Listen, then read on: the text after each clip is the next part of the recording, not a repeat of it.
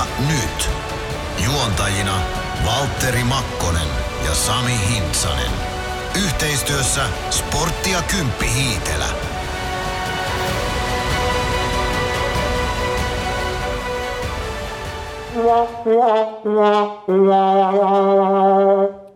Tervehdys täällä paljon parjattu Valtteri Makkonen. Paljon puhuttu, mutta ei niinkään hyvää. Terve Valtteri! Terve Sami. Minkälainen viikonloppu sulla oli? oli Ihan timanttinen viikonloppu, niin kuin aina teet. oliko parhaimmillaan? Olin. No, niin hyvä. hyvä Aina mä olin parhaimmillaan. Näytät tosi levänneeltä. Kiitos kysymästä tuossa koko eilinen, niin hei, tehtiin hyvää rakkaan puolisoni kanssa ja jouluapukeräykseen liittyen. Vietiin ihmisille lahjoituksia ja paljon hienoja hetkiä koettiin. No niin, se on hyvä niin. Minä olen peiton alla. Mä jouduin äärimmäiseen harvinaiseen tilanteeseen. Mä joudun peruun yhden keikan lauantailta, kun oli siis kerta kaikkiaan ääni niin ruokottoman huonossa kunnossa, että ei tullut laulamista mitään. Olitko pipi? Pipi joo, vaimo on ollut influenssassa nyt pitkään. Se on nyt jo terve, mutta se vissiin sitten jossain muodossa tarttuu muuhunkin. Sitä on nyt liikkeellä, mutta ei se mitään. Joo. Tässä sitten nyt ollaan. Ollaan niin taas sitten. Joo, mä viime viikolla, niin viime viikon jakson jälkeen, niin, niin mä oon nyt tehnyt semmoisen linjauksen, että mä sanon nämä alkusanat ja sen jälkeen mä oon hiljaa.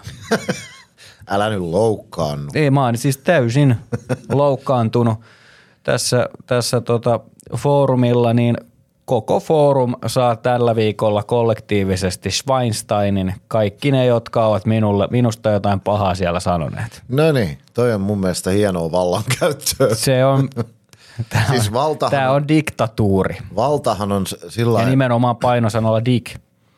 nimenomaan. Valta on sillä ongelmallinen väline, että siitähän ei ole niin mitään hyötyä, jos ei sitä käytä. No just näin. Miten Sami sun, kun siitähän puhuttiin jo, sä oot maannut. Joo, väkisin maan. Tietenkään. Totta kai olen. Siis en, mä oon tosi huono olen paikalla, niin se on musta niinku hermostuttavaa, jos joutuu tilanteeseen, että pitää levätä. Hei, mulla on, mulla on sulle aforismi. No niin. Öö, on kolmenlaisia ihmisiä. Niitä, jotka näkevät. Niitä, jotka näkevät, kun heille näytetään. Ja niitä, jotka eivät vain näe. Hmm. Oho, toi oli vähän huono efekti tuo. Joo. Leonardo da Vinci on sanonut näin. Tunnetaan myös nimellä Leonardo da Vinci. Jaha, no niin, et se, se on sitten joo semmoista, hoho. Tota noin, öö, meillä on Wow. tänään vieras. Meillä on vieras tänään, kohta se saapuu tähän meidän upeaan studioomme. Ja mä pohjustan vähän, miksi meillä on juuri tämä vieras. Minä olen, vaikka minä sinulle aina välillä niin vinoilenkin, niin, niin tota, mä kuuntelen paljon noita Ilves Plus-lähetyksiä ja myöskin Ilves Liveä ja kaikkia haastatteluja, mitä somessa teette ansiokkaasti. Ja Kiitos. kaikkein paras haastateltava mi- minun korvaani on ollut Joonas Tanska, apuvalmentaja, joka, joka tota, Eli John Dunmark. Anteeksi taas. mä aloitin- Jonathan. Mä aloitin taas tämän kesken. Se oli viimeksi Jonathan Denmark. Joo. No niin, hänessä on se hyvä puoli, että hän puhuu jääkiekosta asiantuntevasti, mutta ymmärrettävällä tavalla. Eli hän ei sorru semmoisiin jargoneihin, mistä maalikokuuntelija ei tajua mitään. Niin tota, nyt me saadaan syventävää, syventävää tietoa sitten vähän Ilveksestä. Tai No, mä ajattelin vetää tämän alun ihan läskiksi tässä, koska sitten tämä muuttuu vähän asiallisemmaksi tämä podcast. Jaha, no niin, anna palaa sitten, mä odotan ilolla. No ei mulla nyt tässä se heti alkuun. Niin, mutta Joonas Tanska tulee siis vieraaksi. Puhutaan kerrankin oikeasti jääkiekosta ja semmoisen ihmisen kanssa, joka siitä jotakin ymmärtää, eikä vain toistemme. Katoitko maajoukkuepelejä? Öö, katsoin ainoastaan Sveitsiottelun kokonaan. Joo. Osaatko kertoa, miten Otto Latvala ja Emeli Suomi pärjäs maajoukkueessa? Mä kerron sen verran, että ainakin siis Pennasen Antin kanssa juttelin viime perjantaina ja hän sanoi, että eilen eli viime torstain ottelussa, en tiedä mitä vastaan se oli, niin sanoi, että Emeli pelasi hänen mielestään parhaan maajoukkuepelinsä, mitä on koskaan pelannut. No mun mielestä se näkyy siinäkin, että Jalonen antoi aika paljon vastuuta sille Lammikko Saarella Suomiketjulle. Ne oli ykkös YVllä ja ne pelas mun mielestä aika isot minuutit ja mä oon samaa mieltä, että Suomen ne vahvuudet, mitä hänellä on, niin ne tuli kyllä sielläkin esiin. Eli tota, ihan hyvin Latvala, sille tuli semmosia pieniä ehkä turhia rännikiekkoja, kun maajoukkueen pelitapa olisi kuitenkin, että se eka syöttö olisi, olisi aina omille, eikä mielellään pureta ränniin kiekkoja, jos se on paniikki. Latvalalle tuli ehkä vähän semmoisia hätäisiä ratkaisuja, mutta ei hänkään huonosti pelannut siis millään tavalla. Mutta se on ihan totta, että Suomi oli kyllä, kyllä tota, jos ei hän nyt aikaisemmin ole varsinaisesti maajoukkueessa erottunut, niin nyt hänet kyllä huomasi siellä kentällä. Joo, Nämä on hienoja juttuja ja tärkeitä juttuja pelaajille. Se on usein niin, että tasolta vasta huomataan, kun puhutaan Ruotsista, Sveitsistä, saati sitten Pohjois-Amerikasta. Mm, niin. niin ne on, nämä on isoja näyttöpaikkoja pelaajille. Ja niin pitääkö meidän olla huolissaan, että jos Suomi pelaa hyvin, niin kohta se lähtee pois? Emelillähän on ensi vuodeksi vielä sopimus tänne no ilman ulkomaan optiota. No joo, totta, eikä mennä nyt asioiden edelle. Mutta tota, halutaanko me puhua yhdestä uutisesta, mikä tänään tuli, mikä on mun mielestä aika kova uutinen, että Mäki sai fudut. No puhutaan. Mä en nimittäin olisi uskonut, että hän saa fuduja sieltä ja mun mielestä se viestintä on aina ollut niin, että jossain muualla on syy, mutta nyt on, nyt on sitten kaivettu syyllinen esiin ja mun mielestä mielenkiintoisen tästä tekee sen, että siellä ei lähdetty hankkimaan ketään uutta päävalmentajaa, vaan sama tiimi jatkaa, mikä on mun mielestä aina vähän semmoinen viesti, että tämä on niin kuin – Late, tämä on sinun virhe. Niin, siinä oli alatekstinä ehkä vähän jonkinlainen epäluottamuslause. Siellähän on pitkin matkaa kuulunut kaikenlaista pelaajien siitä, että he eivät nyt välttämättä ole ihan samalla kartalla Maremäen kanssa. Miksi Mingoja lähti, minkä takia siellä on useampikin pelaaja ollut koiran kopissa aina silloin tällöin. Jotainhan siellä on vialla, mutta kai se urheilullinen menestys nyt sitten lopulta oli se syy. Hehän on toki viidentenä sarjassa, että ei se nyt niinku huonosti sillain ole mennyt, mutta kyllä. To- on siis on mennyt huonosti. Mieti kuinka vähän he ovat pystyneet ottamaan voittoja top 5 joukkueita vastaan. Niin. He kyllä pystyy hoitaa kaikki noin saipat ja melkein KK ja kaikki tämmöiset. melkein KK. Mutta, se, niin. mutta siis tosi paljonhan he ovat hävinneet käytännössä Ilvekselle – IFKlle. Niin, eikä tietysti kärpi, mm, Kärpillä on, ne, onko niillä neljä pistettä enemmän kuin Sportilla, joka on yhdentenä toista tai kolmantena toista tai jotain tämmöistä, että sehän on tosi kireä se sijat 4-14. Että sillain, jos Kärpille tulisi tuohon nyt sanotaan kolmen ottelun tappioputki, niin ne olisi yhtäkkiä jossakin sijoilla sääliplayoffit tai ei sitäkään. että varmaan siellä sitten paineita oli, että nyt pitää suunnan muuttua. Mutta tässä on huomattavissa nyt sellainen, muistetaan mitä tapahtui Ilveksessä silloin, kärkipaikalta uskallettiin vaihtaa valmentaja, nyt kuitenkin neljänneltä sieltä. Eihän toi niinku tuloksellisesti ole mikään katastrofi ollut toi Ei olekaan.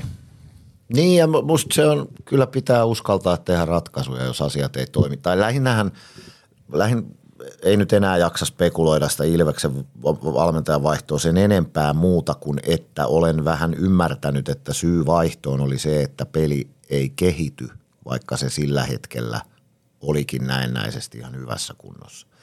Eli tähtäin oli jossain aivan muualla kuin siinä hetkessä ja tässä kärpissä on nyt varmaan kyse samasta asiasta.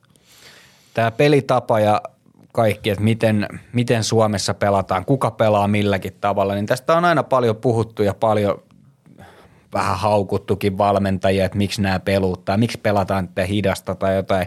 Marjamäki on varmaan siitä tosi tunnettu. Niin tämä on myöskin vähän semmoinen kulttuuri, mistä käsittääkseni valmentajat on aika käärmeissäänkin, että täällä keskittyy kaikki se huomio aika pitkälti siihen pelitapaan, eikä mm. välttämättä roolituksiin, pelaajiin, kaikkeen niin. kuin siihen ympärillä, vaan kaikki aina nivotaan sen pelitavan. Ja varmaan se tulee jollain tavalla siitä, että, että täällä on muutama, muutama toimittaja, jotka jaksaa aina puhua siitä, että tätä meidän peliä pitäisi pystyä niin. pelaamaan ja se on, se on se vahvuus, millä on menty. No, peli muuttuu, peli kehittyy, peli muuttuu mm. aika paljon nopeammaksi. Niin. Ja onko aika myöskin välillä miettiä sitä, että tai varmaan nyt tullaan siihen pisteeseen, että Lauri Marjamäki on aika pitkään pärjännyt tietynlaisella sapluunalla – niin onko hänen nyt aika vähän muuttaa sitä sapluunaa? Niin ja mun mielipide on se, että on, on kuitenkin enemmän kyse siitä, että yks, miten yksilöt suorittaa sitä pelitapaa. Se pelitapa on jonkinlainen niin kuin omakotitalon sokkeli, mutta ei siinä voi asua, jos ei siihen päälle sitten osata rakentaa jotain muuta. Eli siis se, mikä Pennasessa, Pennasessa esimerkiksi nyt ainakin tuntuu siltä, että on hyvää, on se, että se nimenomaan yksilöitä saa, yksilöistä saa parhaat ominaisuudet irti. Jokainen jääkiekkoilija osaa pelata mitä tahansa pelitapaa. Mä väitän näin, kunhan hänet vaan saadaan ymmärtämään, mikä siinä on oleellista ja saadaan hänestä niin kuin yksilönä parhaan. Mä oon eri mieltä. Aha. Mä kerron sulle esimerkki. No, Marko Anttila on loistava pelaaja Lauri Marjamäen joukkueessa. Marko Anttila on vähemmän loistava pelaaja Jouko Myrrän joukkueessa, jossa mennään päästä päätyy koko ajan ja se oli semmoista mm. tosi vauhdikasta. Mutta sitten taas tuohon Marjamäen pelitapaan, niin Marko Anttila on ihan älyttömän hyvä pelaaja. no joo, se on, Tai Jukka Jalosen Leijonissa Marko Anttila on päässyt aina parhaimma, parhaimmalle tasolleen. No joo. Ja sitten taas kun hän tuli se, oli se loppukausi Ilveksen, missä oli se myrrän vauhtikiekko, niin eihän, eihän Marko Anttila pysynyt siinä perässä. Oli, Niin. oli, jos oli back-to-back pelit, niin se oli niin poikki joka kerta, ettei se jaksanut pelata sitä Niin, kunnolla. on tuossa pointti, joo. Marko Anttila on ehkä, joo, ol- oletta oikeassa, mutta mä sanotaan näin, mä muokkaan lausuntoon, että 25-vuotias jääkiekkoilija oppii minkä pelitavan tahansa. Sanotaan, että sitten Marko Anttila on jo niin, niin, niin kuin tietynlainen roolipelaaja, että joo, ei se voi vauhtilätkää pelata. Mutta pointtini oli se, että se ei auta se pelitapa. Toimittajat on siinä mielessä väärässä. Ei se pelitapa mitään, ei sillä voiteta vielä yhtään peliä, jos ei ne pelaajat toteuta sitä niin, että heistä saadaan maksimaalinen potentiaali irti. Ja siinä Marjamäki on selvästi jossain määrin epäonnistunut, koska huippupelaajatkaan ei ole pelannut siellä hyvin. Niin ja onko kyse siitä, että jos siellä on mennyt vähän, vähän haasteellisesti ja pelaajat ei ole ehkä ostanut sitä, että me pelataan tällä tavalla. Mieti vaikka joku Teemu Turunen, mm. joka on aika viekas kaveri, niin sit jos et sä pysty täysin käyttämään sitä viekkautta. Se, mitä mä oon ymmärtänyt esimerkiksi Ilveksestä, niin on se, että sulla on tietyt säännöt, tietyt asiat, mitkä sun pitää toteuttaa. Eli pitää olla tietty määrä pelaajia pelin alla tai jotain vastaavaa, mutta muuten sä saat olla luova. Mm. Ja kyllähän tässä on nähty niitä surullisiakin ja huonoja esimerkkejä siitä, että kun se on mennyt, on vähän ylihyökätty tai jotain ja sitten on tullut omiin, omiin maaleja ja muuta, milloin ei ole ehkä niitä sääntöjä toteutettu, mutta kyllähän se silti on tosi luovaa se peli. Esimerkkinä niin. Simon Stranski, joka saa aika hyvin itteensä Niin. toteuttaa. Ja tuolla. kyllä tota, kyllähän se, oliko se nyt Ville Leskinen vai ku- kuka siellä oli Joo. kärpissä, Joo. että et, et, tota, ei mahtunut sitten enää. Kultakypäränä ei päässyt pelaamaan, kun ei, halunnut, ei oikein sove, sopeutunut. Niin, niin kyllähän siellä silloin jotain on pielessä. Vähän niin kuin Tepsissä, että Petrus Palmu istuu kaksi peliä poppareilla, niin jotainhan on pielessä silloin. Ja kyllä se, niin kuin, se on ihan loogista, että ensimmäisenä se syyttävä sormi kohdistuu siihen valmentajaan, joka on rakentanut sen joukkueen kuitenkin yhdessä urheilutoimenjohtajan ja resurssien kanssa, mutta kuitenkin niin – mun mielestä se on tavallaan ainoa oikea vaihtoehto, että se päävalmentaja lopulta vastaa omalla työpaikallaan siitä tuloksesta. Niin Mikko Myllykoskihan on, on nykyisin kärppien urheilujohtaja, taitaa olla virallinen termi. Se toimen on aina välillä joskus siinä mukana, mutta heillä taitaa olla urheilujohtaja, niin, niin hänhän on nyt vasta tullut, Harri Ahohan lähti, mm.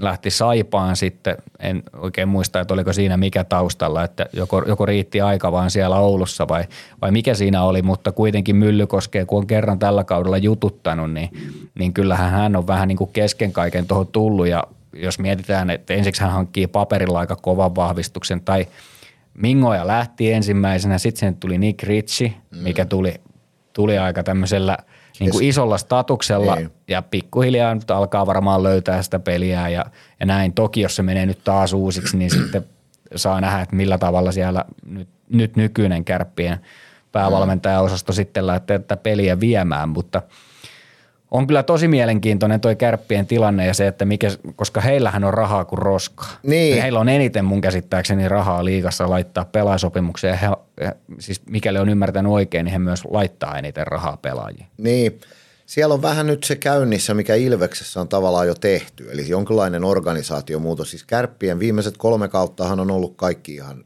heidän näkö, tai niin kuin heidän mittapuullaan voi sanoa, että huonoja.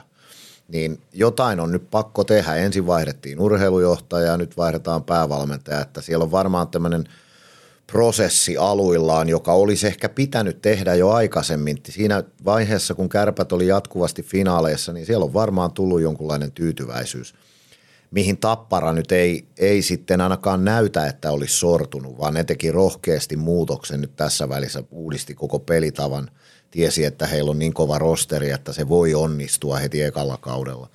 Niin kärpissä on jäänyt, niin kuin, se on aina – liikaa kun menestyt, niin tulee masu täyteen ja sitten vasta huomataan, kun paskat on jo housussa, että jotain olisi tarvinnut tehdä. Ja nyt on se hetki, kun mitataan Lauri Marjamäkeä. Seuraava pesti, mikä hänelle tulee, hän on kuitenkin aika nuori jätkä vielä mm. coachina, että on paljon kokeneempia coacheja. Nyt on, nyt on ne fudut tullut, niin nyt mitataan, että millä tavalla hän osaa myöskin miettiä sitä omaa tekemistään, että – niin kyllähän mä... Siis kyllähän, hän on mukava kaveri, mä pidän niin, hänestä no, ihmisenä Niin paljon. samoin hän on, pidän, kutsun häntä ystäväkseni ja tota, kyllähän hän on ihan avoimesti myöntänyt myös omia virheitä, mutta se on totta, että nyt on jonkinlainen tutkiskelun paikka, koska hän on saanut kyllä aikaa tuo kärpissä. Siitä ei ole kysymystä, ei ole annettu mahdollisuutta. Ja hän käsittääkseni asuu Pirkanmaalla, että saa nähdä, että... niin, niin, mielenkiintoinen ajatus sinänsä. Täällähän on yksi valmentajapaikka – niin. päävalmentajapaikka, että huhujahan ollaan kuultu, mutta sehän kuuluu vasta kauden jälkeen. Mutta... Niin, ei mitään virallista ole ilmoittu. Mm. Tos, tosin mä kyllä luulen, että vaikka ei Ilves sitä kerro, niin kyllähän ne on se jo päättänyt. Kyllähän... Ja aika useinhan ne päätetään aika ajoissa, mikä on tosi ikävä asia mun mielestä, että pelaajasopimukset ja valmentajasopimukset joudutaan tekemään niin aikaisin. Niin. Mutta se on, se on toinen keskustelu sitten se. Niin, Tuossa kun mainitsit Teemu Turusen ja puhuttiin, niin anteeksi, mitä sulla oli? Ei mitään, jatka vaan. Mä mainitsit... että voidaan mennä vielä Ilvekseenkin. Mutta. Niin, ja mennäänkin, kun mainitsit Teemu Turusen ja, ja tota Petrus Palmun, niin minä ottaisin tähän väliin samaan keskusteluun linkittäisin tämän viikon Luke Skywalkerin. Hey, Luke Skywalker! May the Force be with you. Chadam. Ch- Oho! Nyt ei tullut noni. No kun mä ajattelin jotain uutta kehittää. No Chad Ammon. Tadaa! Niin. Mikä? Eiku... Ei tää nyt sovi millään tavalla viikon lukee. Ei oikein. Mutta mulla on ehdotus. Me ei olla tästä keskusteltu etukäteen. Niin kuin Eikä ylipäätään. keskustellakaan niin. mistään, ylipäätään. koska me ei olla väleissä. Mutta kun Tästäkin nä... on huhuttu, että vihaaksää mua, niin kyllä. Eh, en mä sua vihaa. Joo. Mun mielestä me, meillä on oikein hyvä suhde. Hmm koska me ei nähdä kuin kerran viikossa. Mä en vihaa sua, sä oot mulle vihannes. Hoho, niin. Luke Skywalkeriksi mulla on ehdotus. Mm. koska tota, viime viikon... Se Oula Palve. Oh. Mä olisin saman sanonut sulle. Että... Kun päästiin tähän johtavat pelaajat kategoriaan. Niin Sulta vi- viedään kaikki ympäriltä ja silti sä toteutat Samalla tavalla. Niin, viime viikon ainoa peli ja herra pelasi itsensä pistepörssin kärkeen ja niin kuin Pennanen sanoi lehdistötilaisuudessa, niin osoitti johtajuutta, pelasi kuitenkin sportin todella vaarallista ykkösketjua vastaan paljon ja sai silti kolme tehopistettä vielä aikaiseksi ja ratkaisi käytännössä sen pelin sillä tyhjään maalin tehdyllä, että kyllä Oula osoitti nyt, kun häntäkin aina välillä kritisoidaan, tuolla jopa katsomusta kuuluu semmoista huutelua, että palvesi on peli – niin tota, se oli se yksi peli, se istuu sinne mun melkein vieressä se äijä ja se oli silloin Tepsi-fani, joka, jolla on varmaan jäänyt vähän hampaan jotain. Se. se huuteli koko pelin sieltä, palve, palve, siellä on peli.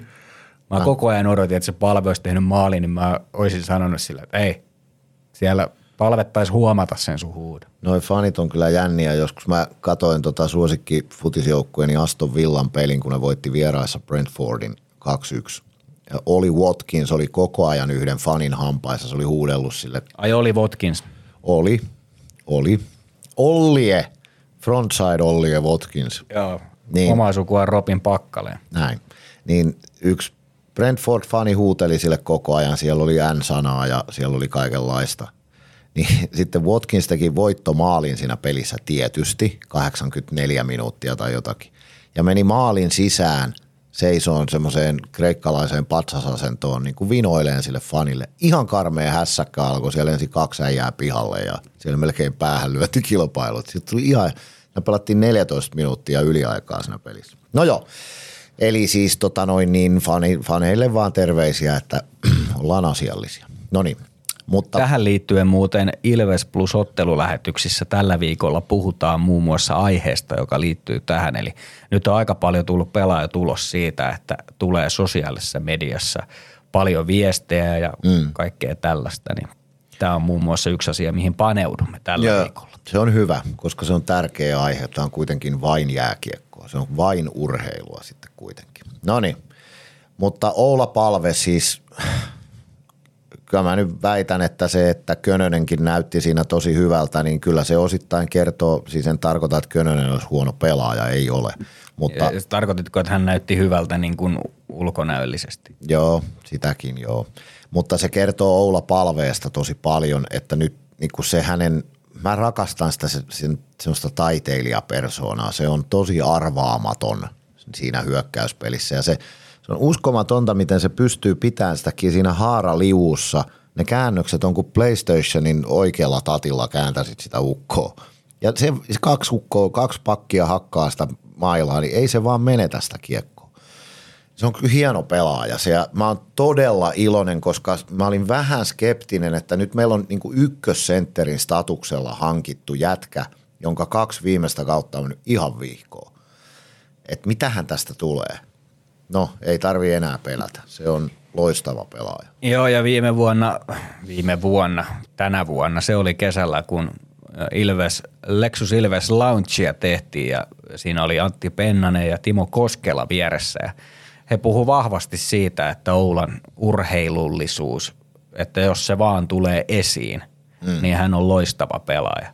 No, en tiedä kuinka suuri vaikutus Antti Pennasella ja Oula Palveen historialla on siinä, että Pennanen on aika isossa osassa siitä, että Oulasta on tullut ammattilaispelaaja. Mm. Se, että mikä heidän yhteispelinsä on ja, ja miten he toimivat yhdessä, niin on varmaan iso osa tässä. Mutta jos mietit sitä, mitä Oula on sanonut klubilla, että mikä hän ei olisi, jos hän oli, ei olisi jää, tai mikä hän olisi, jos hän ei olisi jääkiekkoilija. Hän on sanonut, että hän olisi rokkitähti. Rokkitähti, joo. niin hän on nimenomaan rokkitähti. Mm. Hän on nimenomaan persoona.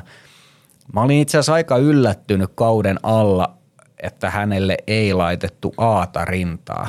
Mutta Mm. se on ehkä ollut ihan hyväkin asia, että siinä on se Niin mä, luulen, että, niin mä luulen, että Oula on semmoinen tyyppi, että hänen pitää aika rauhassa antaa olla just semmoinen kuin on. Eikä hän halua ottaa joukkuetta reppuselkään noin niin kuin, ni, niin kuin julkisesti ikään kuin. Että hän, hän haluaa vähän toimia omilla ehdoillaan ja niin kauan kuin se pysyy niin kuin formussa tolla tavoin, hän on siis todella – vaikka voisi kuvitella, että ei, mutta seuratkaapa hänen peliään, niin kyllä se aika paljon taklaa myös ja osallistuu siis fyysiseen peliin, kamppailuihin, puolustaa tosi tunnollisesti omaa aluetta.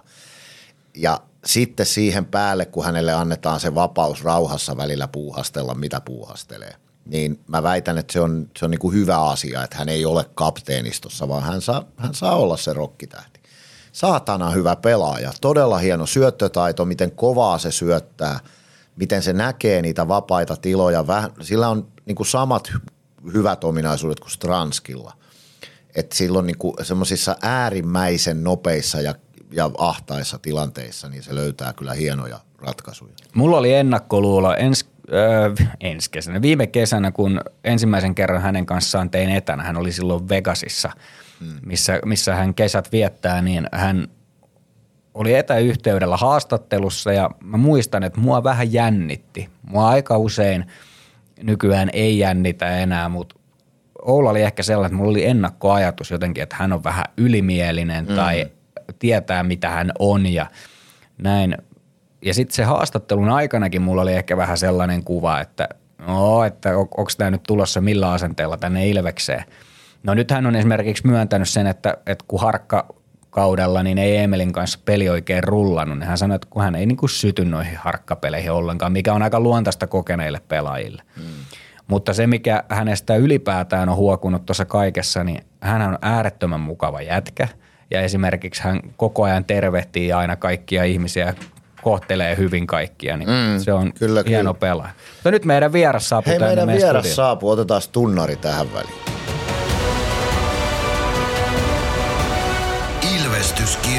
Nyt.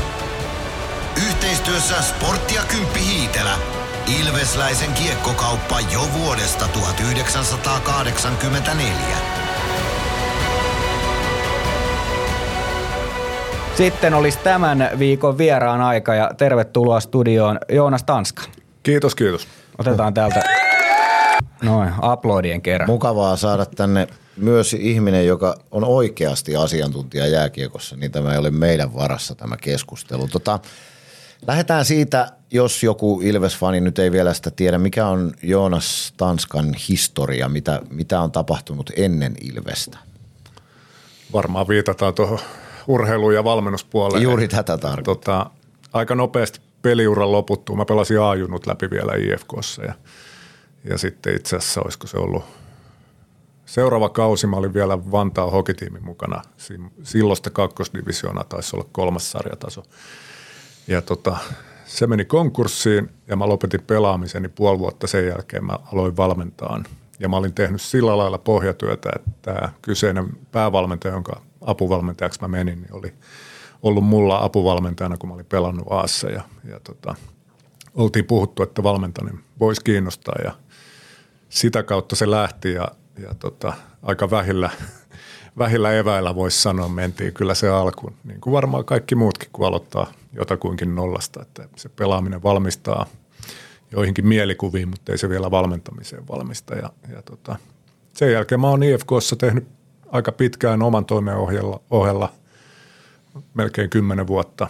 Sitten puolipäiväisenä pari vuotta ja sitten kokopäiväisenä. Eli mä olin IFKssa pitkän, pitkän pätkän 20, yli 25 vuotta yhteensä, kun lasketaan sitten toi liigajoukkue, liigajoukkueen mukaan, missä mä olin sitten kahdeksan vai yhden, kahdeksan puoli kautta.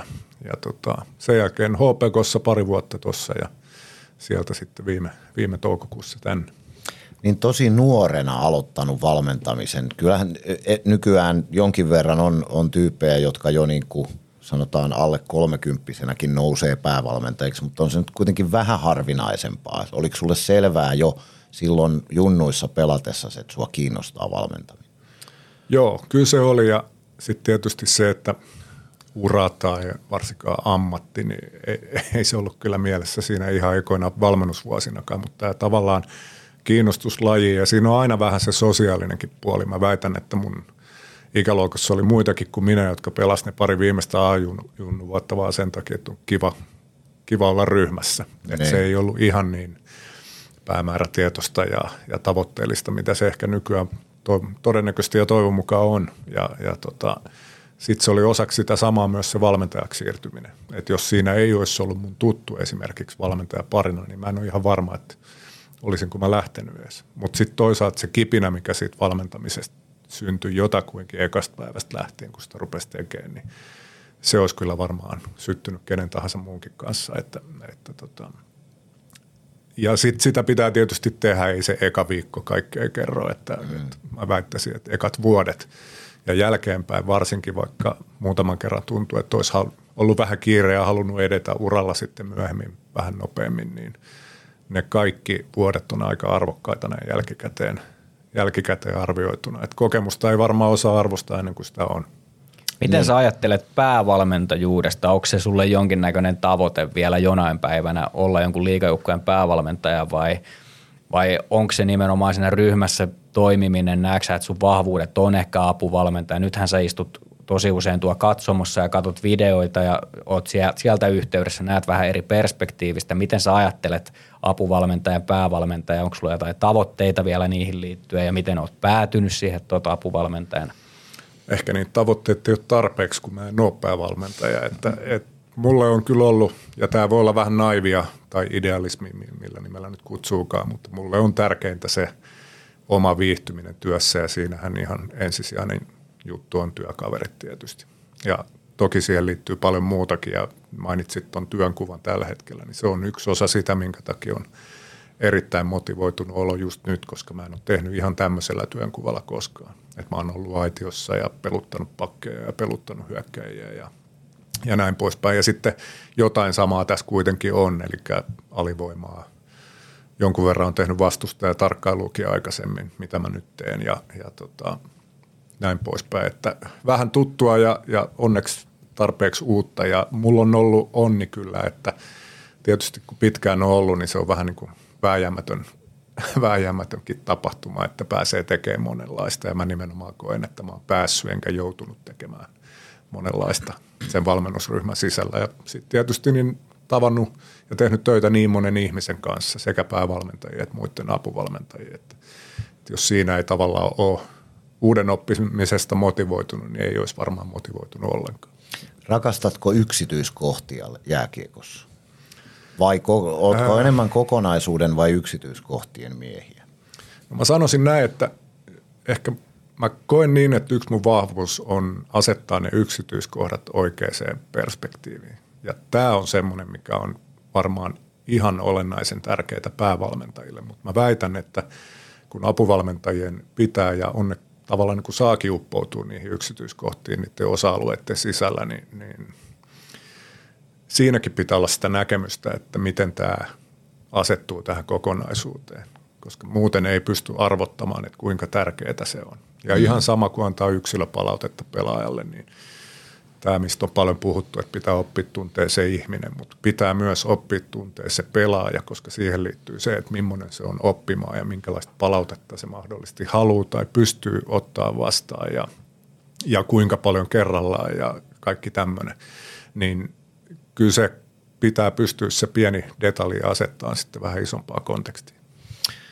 Tota, Mä haluaisin itse asiassa vielä ah, kysyä tuosta, kun sanoit aikaisemmin, että, että ne kaverit, työkaverit on tärkeitä ja se työyhteisö on tosi tärkeä, missä tekee töitä ja puhutaan yksityiskohdista tai kokonaisuudesta, niin kuinka tarkkaan sä halusit esimerkiksi tietää tänne siirtyessä, että ketä muita tuossa on tuossa valmennustiimissä ja mietitkö sitä sen kautta jotenkin vai onko se tullut vaan sen kautta, että sä oot huomannut nyt, että tässähän on hyvä porukka, missä me tehdään töitä?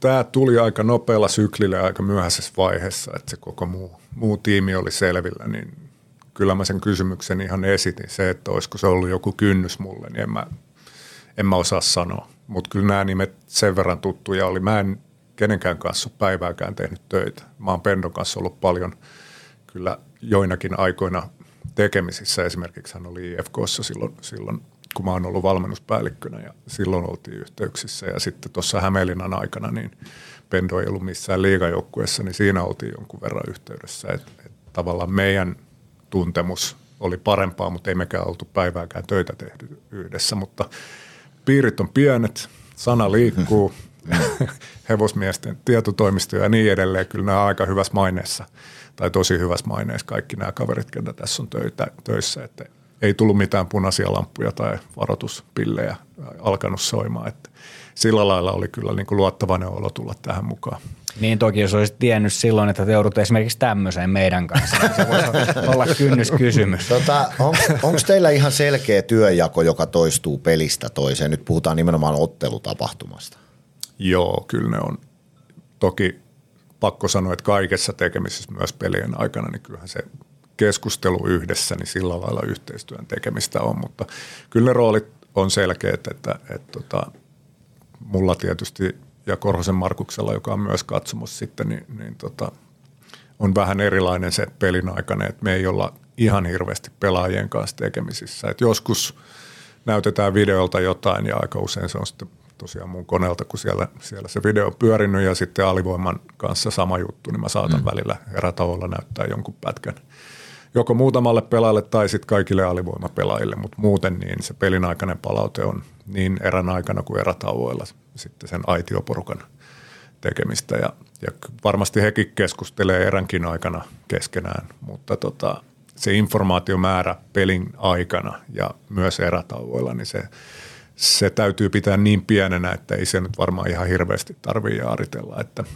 siinäkin varmaan näkyy kokemus, että mikä detalji on kenenkin mielestä semmoinen, että tämä nyt pitää tuoda esille ja tämä on tärkeää niin. meidän pelaamisen ja voittamisen kannalta. Niin, niin siinä pitää luottaa siihen ja luotetaankin siihen, että se näkemys, näkemys kaikilla on.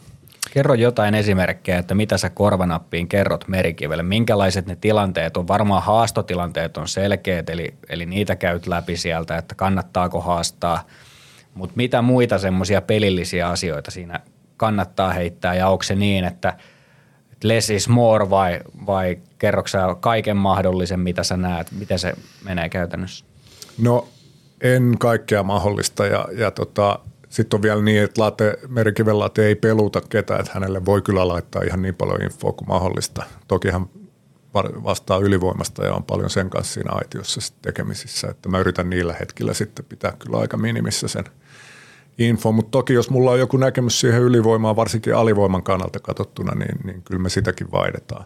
Se painottuu siinä ottelualussa, se on ehkä vähän semmoinen, itsellä on, enkä mä tiedä tarviiko late kaikkea sitä infoa, mä väitän, että suuri osa on semmoista, mitä he näkee penkiltäkin, mutta tämä on lisämahdollisuus ja semmoisena niin sitä kannattaa yrittää hyödyttää. Et ottelualussa niin aika paljon, että miten se vastustaja siinä on lähtenyt.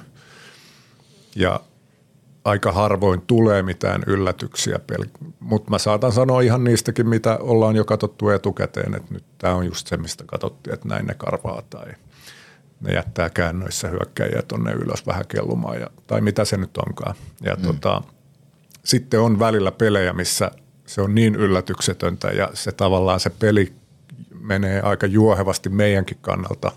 Meidän ei tarvii hallita aina, mutta ei tule semmoisia ihmeellisyyksiä sinne, niin tavallaan mä kyllä huomaan, että aika vähän on kommentoitavaa. Et joskus harvoin se menee yksittäiseen pelaajaan. Ehkä ennemminkin niin, että joku ketju saattaa olla vähän pulassa tai sitten nimenomaan aika hyvässä moodissa, mutta nämä on asioita, mitkä, mitkä varmasti näkyy penkillekin, että niitä ei tarvitsisi varmaan sanoa.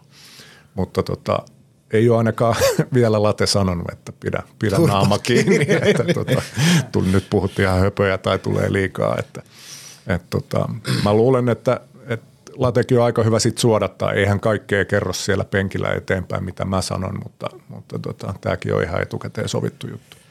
Sä sanoit tuossa äsken, kiinnitin huomiota yhteen, sä sanoit, että aina pelejä ei tarvi hallita. Mä oon esittänyt tämmöisen väitteen tässä podcastissa, että Ilveksellä on tällä hetkellä niin laadukas materiaali hyökkäyspelaamista ajatellen, että he, Ilveksellä on ikään kuin varaa pelata playoff-kiekkoa, eli, eli niin kuin puolustaa tunnollisesti ja odottaa kärsivällisesti omia mahdollisuuksia. Fanit spekuloi hirvittävästi aina tilastoilla. Joo. Me hävitään laukaisumääriä, me hävitään kiekkoa.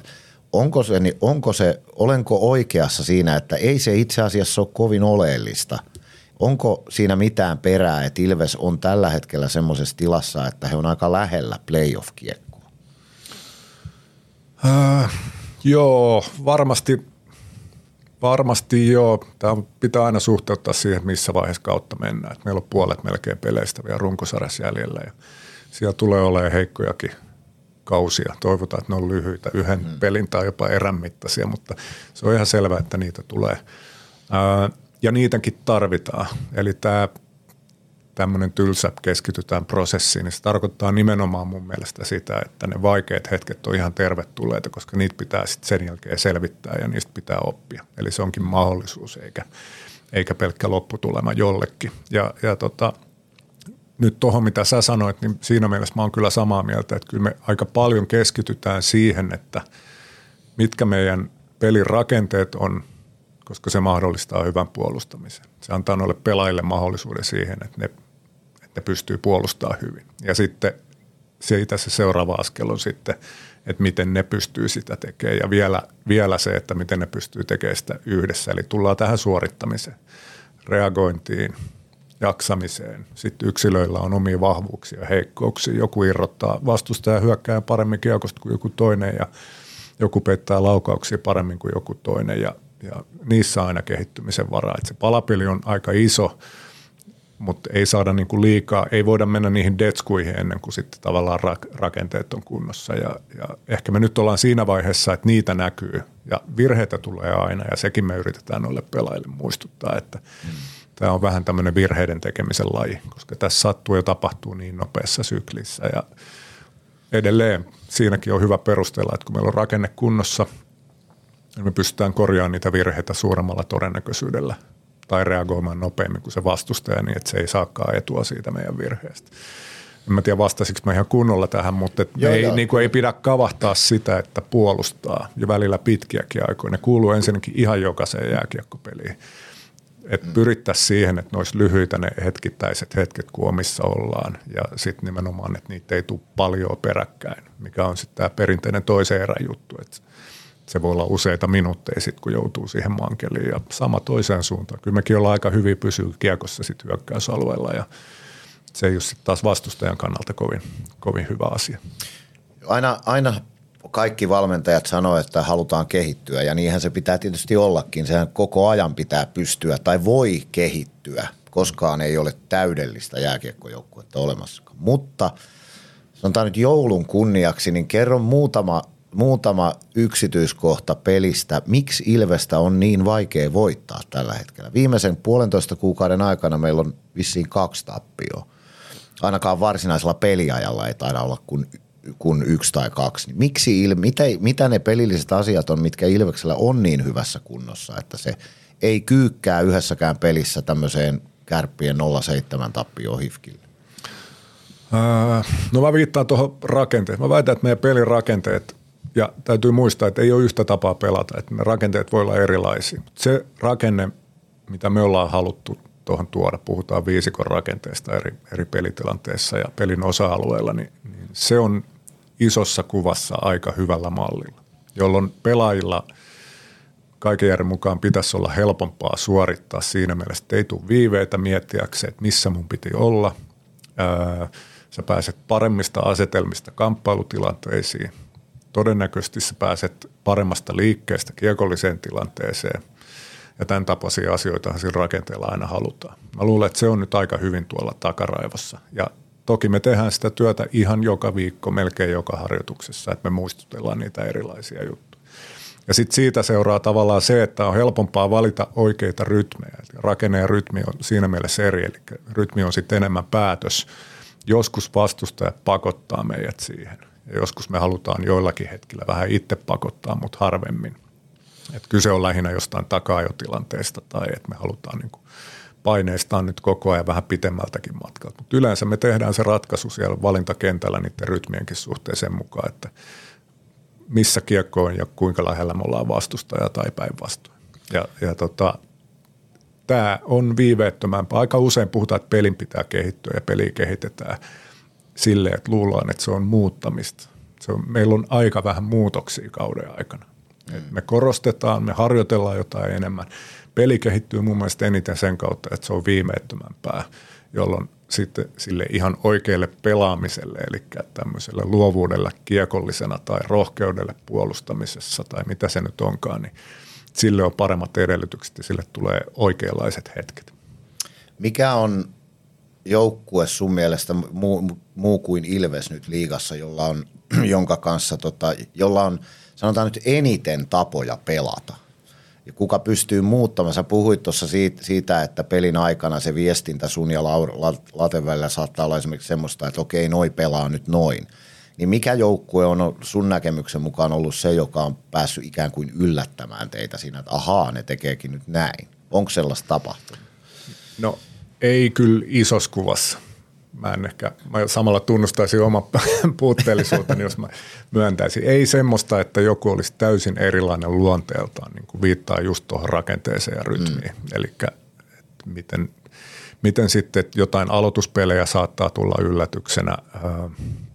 Ehkä semmoista voi tulla, mutta sekin voi johtua meidän pelaamisesta just siinä pelissä, että joku pelaa enemmän sitten viivan kautta hyökkäysalueen pelaamista kuin edellisissä peleissä – Tämä on itse asiassa semmoinen juttu, että mun melkein tärkein valinta siinä vastustajan skauttaamisessa on se, että mitkä pelit mä katon. Että onko ne ollut ihan alakynnessä tai täysin ylivoimaisia, niin se ei kerro vielä siitä joukkueesta. Että mahdollisimman tasainen ja mielellään semmoista vastustajaa vastaan, jolla on aika paljon samoja elementtejä kuin meidän pelaamisessa. Sitten me tavallaan nähdään se, että miten, miten he ehkä rytmittää peliä tai tämän tyyppisiä. Ei mulla kyllä ihan tuommoista yllättävää tuu, että sitten voi olla, että on vähän oman katsan tokannan vanki, mutta tämmöiset joukkueet, joilla on rytmiä pelissä, niin kuin meilläkin on, niin onko se arvostuskysymys, mutta tavallaan siitä tulee ehkä semmoinen monipuolisuus sitten kuitenkin tähän. Eli ei puske koko ajan ylöspäin, malttaa välillä vähän rytmittää kiekolla ja siihenkin on erilaisia tapoja tietysti. Tai sitten puolustuksessa niin, niin pelaa nimenomaan sen tilanteen mukaan, eikä, eikä ehkä rynni itteensä ulos niin paljon joissain hetkissä ja näin poispäin. Että, että sieltä tulee mun silmään se monipuolisuus, mutta tämä on varmaan vähän makuasia. Mulla on tota kysymys, kun, tai itse asiassa mulla on kohta jatkokysymys tähän, mutta ootte sitten sopinut valmennustiimin kesken, että kuka pystyy kauden aikana eniten käyttää termiä oma peli haastattelussa. Koska Ei Markus Korhonen johtaa sitä ylivoimaisesti, mutta No joo, sanotaan näin, että ei meillä mitään tilastoa ole siinä laskentana, mutta, mutta tota, Karhu Korhonenhan puhuu jo kotiin lähtiessään oman pelin pelaamisesta ja pidä itse miehenä ja samaa leipää ne muutkin syö ja käyttää kaikki nämä kliseet lähtiessä, että se varmaan jää vähän näihin haastatteluihin päälle, että ollaan me toi huomioitu ja varmaan siihen tietynlaiseen liirumlaurumiin sortuu itsekin välillä, mutta, mutta tota, toisaalta kliseet ei ole kliseitä, ellei niissä ole jotain todenperäisyyttä. Että tämä täytyy aina muistaa. Eli hän on siis Markus Kliseekoro. no, se on ollut karkkikorhonen ja vaikka mitä tässä nyt viime vuosina. Kyllä, se on monien kasvojen mies. Joo. Mutta tähän liittyen, niin olet tuossa useamman kerran puhunut siitä, että skauttaat vastustajia ja, ja kuitenkin seurataan niitä. Ja aika usein haastattelussa kuitenkin tulee ilmi se, että lähdetään pelaamaan kuitenkin sitä omaa peliä. Mikä se on oikeasti se rooli sillä vastustajan pelillä ja sitä, että kuinka he tulee ja kuinka, aina puhutaan siitä, että kuitenkin ottelu on suhteessa vastustajaa. Joo. Niin mi, mikä se on se nyt se tasapaino sen kanssa, että kuinka paljon sitä omaa peliä lähdetään pelaamaan ja kuinka paljon se tulee siihen vastustajaan, se Mä suhde? väitän, että suurin osa niistäkin asioista, mitä me näytetään pelaajille esimerkiksi videoklippien muodossa vastustajasta, niin ne alkaa nyt itse asiassa tässä vaiheessa kautta olla usein meidän keskinäisestä edellisestä pelistä, kun ollaan kohdattu jo kerran tai kaksi muita vastustajia. Mutta ne on nimenomaan sen kautta, että mitä tämä tarkoittaa meille. Ja voi olla, että se klipin sanoma on jopa se, että ei tämä tarkoita mitään ihmeellistä. Että tämä on niiden vahvuus, mutta me pärjättiin viimeksi niitä vastaan hyvin tällä ja tällä, kun me tehtiin just meidän tyylillä. Et tavallaan voit näyttää vastustajasta ja vahvistaa vaan sitä kuuluisaa omaa peliä. Mutta tota, toki sitten, no aloituspelit tulee aina mieleen ja erikoistilanteet, missä voi tulla muutoksia siihen, että miten sä oot itse tottunut pelaamaan. Toki meillä on alivoimalla ja ylivoimalla tiettyjä periaatteita, joita me halutaan toteuttaa käytännössä ketä vastaan tahansa, tulee sieltä mitä vaan. Mutta sen toteuttaminen on joko vaikeampaa tai sitä pitää tehdä nopeammin riippuen sitten siitä vastustajasta. Et sillä lailla se on aina suhteessa, suhteessa toiseen. Ja ehkä yksi semmoinen, mikä nyt, mä tiedän onko se yleistynyt, mutta muutamat joukkueet esimerkiksi ajaa maalin takaa pois, jos pysäytät sinne ja haluat vaihtaa esimerkiksi ketjuja lähteä kontrollin lähdöllä, niin kaikki ei anna sitä tehdä, niin se on ehkä hyvä sanoa tai joskus jopa näyttää, että tätä on tulossa. Niin sitten me ei niillä ekalla parilla kerralla olla housut kintuissa siellä maalin takana ja menetet tavallaan turhia kiekkoja. Ää, ehkä siinä on vähän sitten semmoista henkistäkin puolta, että sä osoitat, että coachit on hereillä ja tämä detalji vie ajatuksen johonkin, mitä me sitten käytetään seuraavassa klipissä omasta pelistä tai jotain tämän tyyppistä. Että nehän on tarinoiden rakentamista ne palaverit ja, ja sen takia sille ei ole, sillä on iso merkitys, mitä se tieto on, mutta se ei ole pääosassa. Ja sen takia puhutaan tästä omasta pelistä. Et se on mun mielestä se juttu, että se meidän henkinen asetelma on se, että me ei olla vaan kiusaamassa vastustajaa tai tekemässä niiden olosta vaikeaa, vaan pelaamalla omilla ehdoilla. Ja, ja tota, viittasit tuohon materiaaliin, niin meillä varmaan on semmoinen materiaali, että me voidaan tätä lähestymiskulmaa käyttää. Ja mä uskon siihen vahvasti. Ö, pelaajille pitää voida antaa vapauksia, jotta heidän luovuutensa ja heidän vahvuutensa tulevat esiin. Puhutaan nyt pelaajista, kuten Oula Palve tai Simon Stranski esimerkiksi. Mä ensin tunnustan yhden asian. Mä oon kritisoinut Stranskia aika paljon hänen puolustuspelaamisestaan tällä kaudella, mutta hänen hyökkäystaitonsahan on aivan kiistattomat. Onko niin, että joidenkin pelaajien kohdalla heille vain täytyy ikään kuin hyväksyä se, että tämä ominaisuus, tätä heillä ei ole? Vai kun sä puhut pelin rakenteista, niin pyritäänkö kaikki, pyrkiikö kaikki ketjut esimerkiksi puolustamaan samalla tavalla vai huomioidaanko niissä yksilöiden ominaisuuksia? Öö, no rakenne on vähän semmoinen juttu, että se ei ole rakenne, jos se ei siis koske kaikkia. Että se, että kuin pilkun tarkasti sitä piirtää, niin se onkin se olennainen kysymys. Että tavallaan jo ennen, ennen kuin ruvetaan sitä jyskyttämään tuonne takaraivoon, niin pitää olla niin kuin selvä näkemys siitä, että palveleeko tämä tätä meidän materiaalia tarpeeksi. Ja tämä viittaa just noihin asioihin, mitä, mitä sanoit, että mä en usko siihen, että semmoinen kaikkien pela, pelitilanteiden kaavamainen, niin kuin, että näin me pelataan, niin mä jotenkin se menee liian pitkälle. Mutta sitten taas semmoisia, puhutaan aina näistä transitioista, eli puolustuksesta hyökkäykseen ja hyökkäyksestä puolustukseen, niin ne on ne hetket, milloin se rakenne on sulle vähän turvaverkko. Se voi tuottaa sulle hyökkäyssuuntaan paljon enemmän vaihtoehtoja myös näille luoville pelaajille, joita he osaa sitten vähän paremmin ratkoa kuin joku muu. Ja sitten puolustussuuntaan se varmistaa toteutuessaan sen, että se ei ole liian riskaapelia, vaikka me menetetään joskus kiekot. Nämä siniviivan läheisyydessä, ne on, viittaan taas, ne on kliseitä sen takia, että ne on, ne on totta. Mm. Että tietynlaisia haastoja tai vaikeita syöttöjä me ei katsota niin kuin sormien läpi. Mutta ymmärretään se, että jos ei yritä, niin ei kyllä onnistukaan. Että, että tota, se on aika taiteilua. Sitten toisaalta niin, niin toi, että eri pelityylillä, se tulee enemmän sitten yksilöstä. Että jos nyt esimerkiksi nelosketjussa on luistelevia kamppailuvoimaisia puolustavan roolin pelaajia enemmän, niin se peli on jo sen takia erinäköistä. Se näyttää, että nämä karvaa enemmän tai kovempaa. Ja joskus voidaan, esim. varsinkin playereissa saattaa olla, että sitten tulee näitä tämmöisiä päällystakkitehtäviä, mutta tota, nekin on ehkä vähenemään päin. Että kyllä nekin sen oman pelin rakenteen kautta tapahtuu, mutta – mutta tota, se on sitten enemmän sitä peluuttamista ja ketjujen kemiaa ja tämmöistä, että se menee ehkä vähän sitten tästä pelitavasta ja rakenteesta pois. Et, et, niiden yksilöiden ominaisuudet vaikuttaa siihen, miltä se peli näyttää, vaikka olisi ihan sama sapluuna kaikilla. Joo. Onko Adam Glendening liigan paras puolustaja? No, en tiedä, onko mä jäävi sanoa, mutta ainakin tosi lähellä. että on kyllä erittäin kova ammattimies ja ennen kaikkea nimenomaan hyvä pelaamaan. Et se, se näkyy varmaan kyllä sitten, oli minkä väriset lasit päässä tahansa, että on hyvä ratkoa pelitilanteita ja tietää, missä omat on ja missä vastustajat on ja mikä on sitten oikea valinta niihin. Ja hänellekin sattuu virheitä, että se on varmaan hyvä esimerkki siitä, että, että tota, niitä pitää ymmärtää, että kaikille niitä sattuu. Onko hänellä kuitenkin eniten asiaa liikapuolustajista? No, tossa oot varmasti oikein. Mä ihan kaikki tunnen, mutta en ainakaan pysty väittämään vastaan tällä kokemuksella. Mä oon kiinnittänyt huomioon siihen, että siinähän on, on varmaan liigan paras, että kun häntä tullaan paineistamaan oman maalin takana laidan lähelle, lähes poikkeuksetta se syöttö on sillä omalla sentterillä siinä oman maalin edustalla. Siinähän on niin uskomattoman taitava. Joo, kyllä. Ja sitten tietysti niin – ehkä vähän samaa ominaisuutta, mutta kun hän menee niihin päätykiekkoihin, niin joskus yksinkertainen ei ole pelkästään kaunista, vaan tosi tehokasta. Että sitten nämä paineet, missä tullaan kahdella voimakkaasti maalin taakse ja kolmas on keskellä, niin aika usein se on se ränniavaus se paras. Hän, hän osaa lukea ja tehdä näitä valintoja tosi hyvin. Et, et siellä ei ruveta niin kuin keimailemaan asioilla niin sanotusti, vaan, vaan siinä on joku tarkoituksenmukaisuus aina.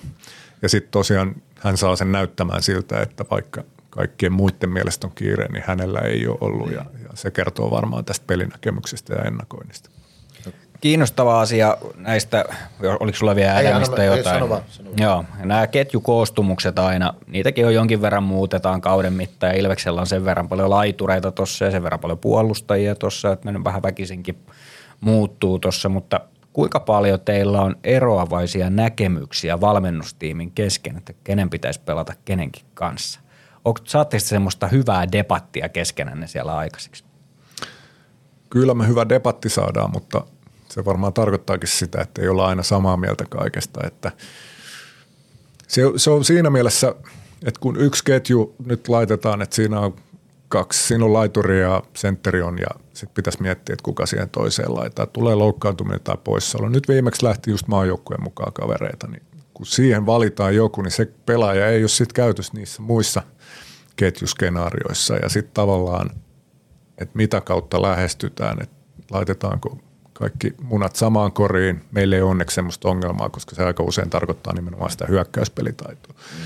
Mutta tota, tavallaan se, että ei jätetä sitten jotain ketjua täysin heitteille tai toivota, että pärjätkää pojat, et, et niin kuin, vaan sen takia, että saadaan sitten yksi hyvä ketju. Että jotenkin se ajattelu on, on niin kuin mulle vierasta ja onneksi se tuntuu olevan tuolla kaikille muillekin. Mutta toki ne näkemykset siitä, että mikä on edellisen pelin formi, miten hän on nyt viimeisen viisi peliä joku pelaaja suorittanut ja sitten toinen on se potentiaali, että vaikka olisi ollut vähän heikompaa, niin – kuka tämän jätkän saa nyt hereille siihen mm. parhaimpaan oma osaamisensa, jos ei ole sitten jotain loukkaantumista tai muuta, joka on ihan ymmärrettävä syy, että vaatii vähän aikaa ja näin poispäin. Että siitä se koostuu ja siellä on aika usein niin, että taululla on jo joku parin variaation kautta tullut ensimmäinen päätös ja sitten mutta mitäs jos se onkin näin ja näin. Ja tätä mä arvostan nimenomaan Pendossa, että ei, ei lukittaudu ei omiin eikä, eikä muidenkaan mielipiteisiin, vaan se hyrrä pyörii siellä sopivalla tavalla ja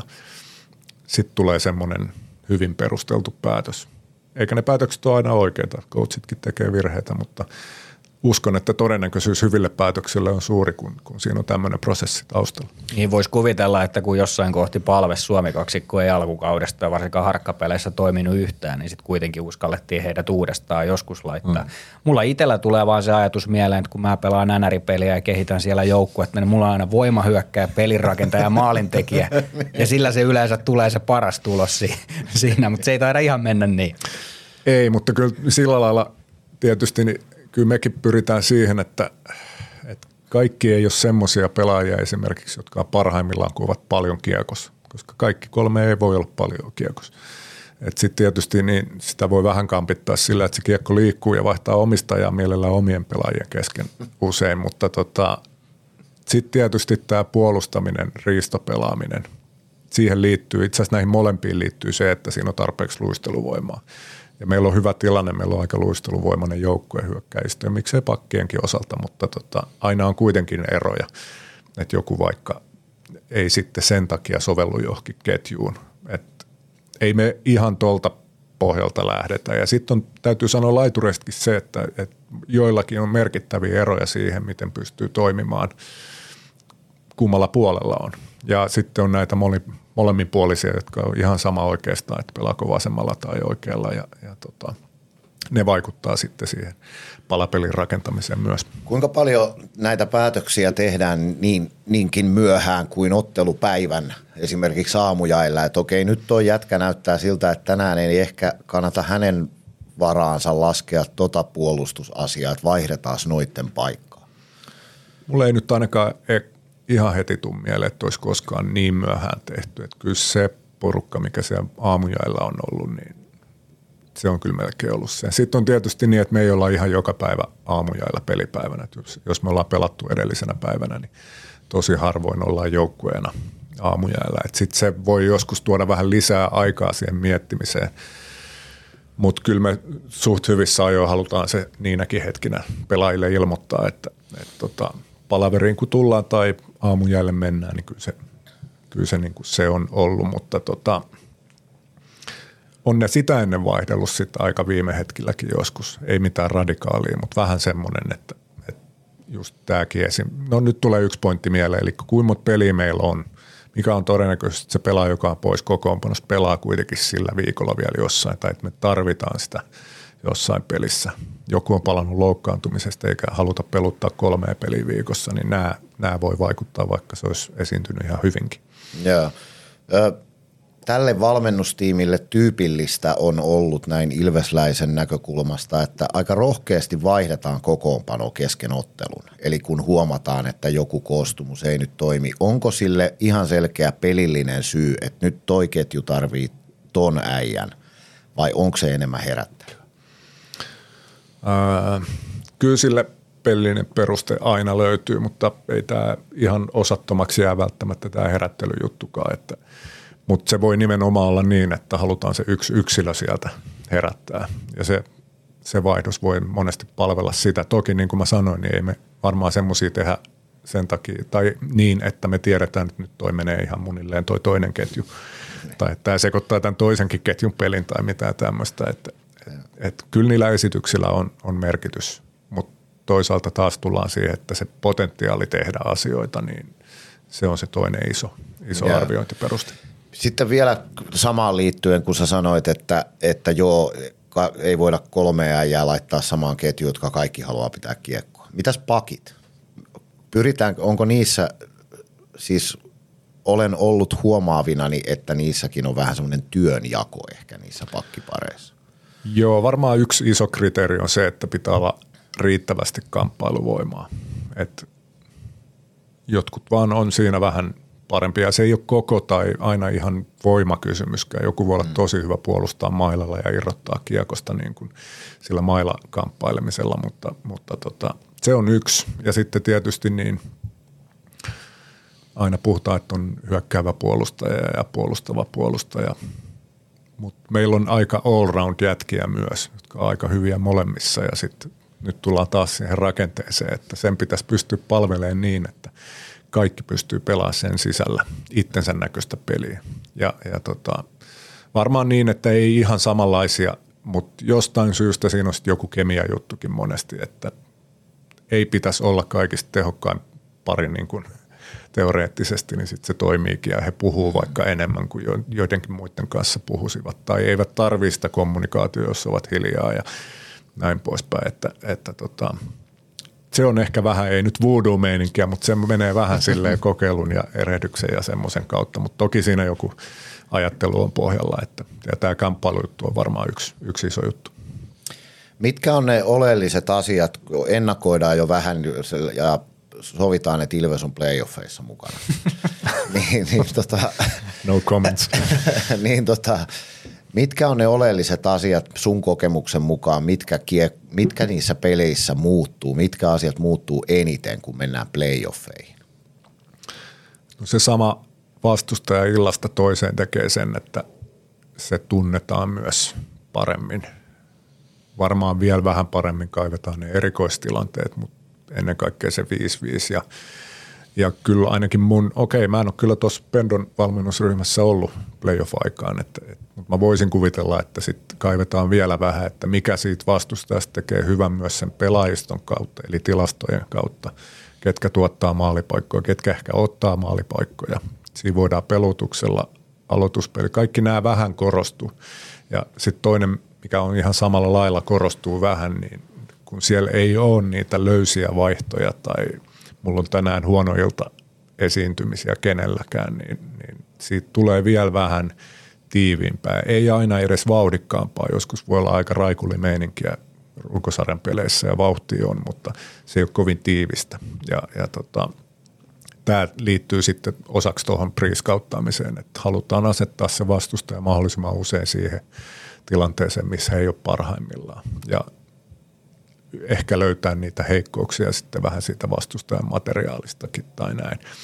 Ja sitten kun se on sarja, useita pelejä, sama vastustaja, niin sitten tämä tavallaan fyysinen, henkinen kestävyys, molemmat on aika isossa roolissa. Tietysti, että jaksat pelata, kamppailla ja luistella ja näin, mutta se henkinen puoli, että sä et rupea taipuun sitten niiden pelien sisällä vastoinkäymisten hetkellä, tai jos ja kun tulee tappiopeli jossain ottelussa, niin sä pomppaat sieltä vaan vahvempana ja energisempänä takaisin, etkä tavallaan lähde varoon siihen seuraavaan. Et, et nämä on isossa roolissa totta kai, ja se jotenkin se vaan sitten näkyy siinä pelissä, se, se että viedään asiat ihan äärimmilleen ja sieltä rajoilta vielä vähän ylikin joissain asioissa.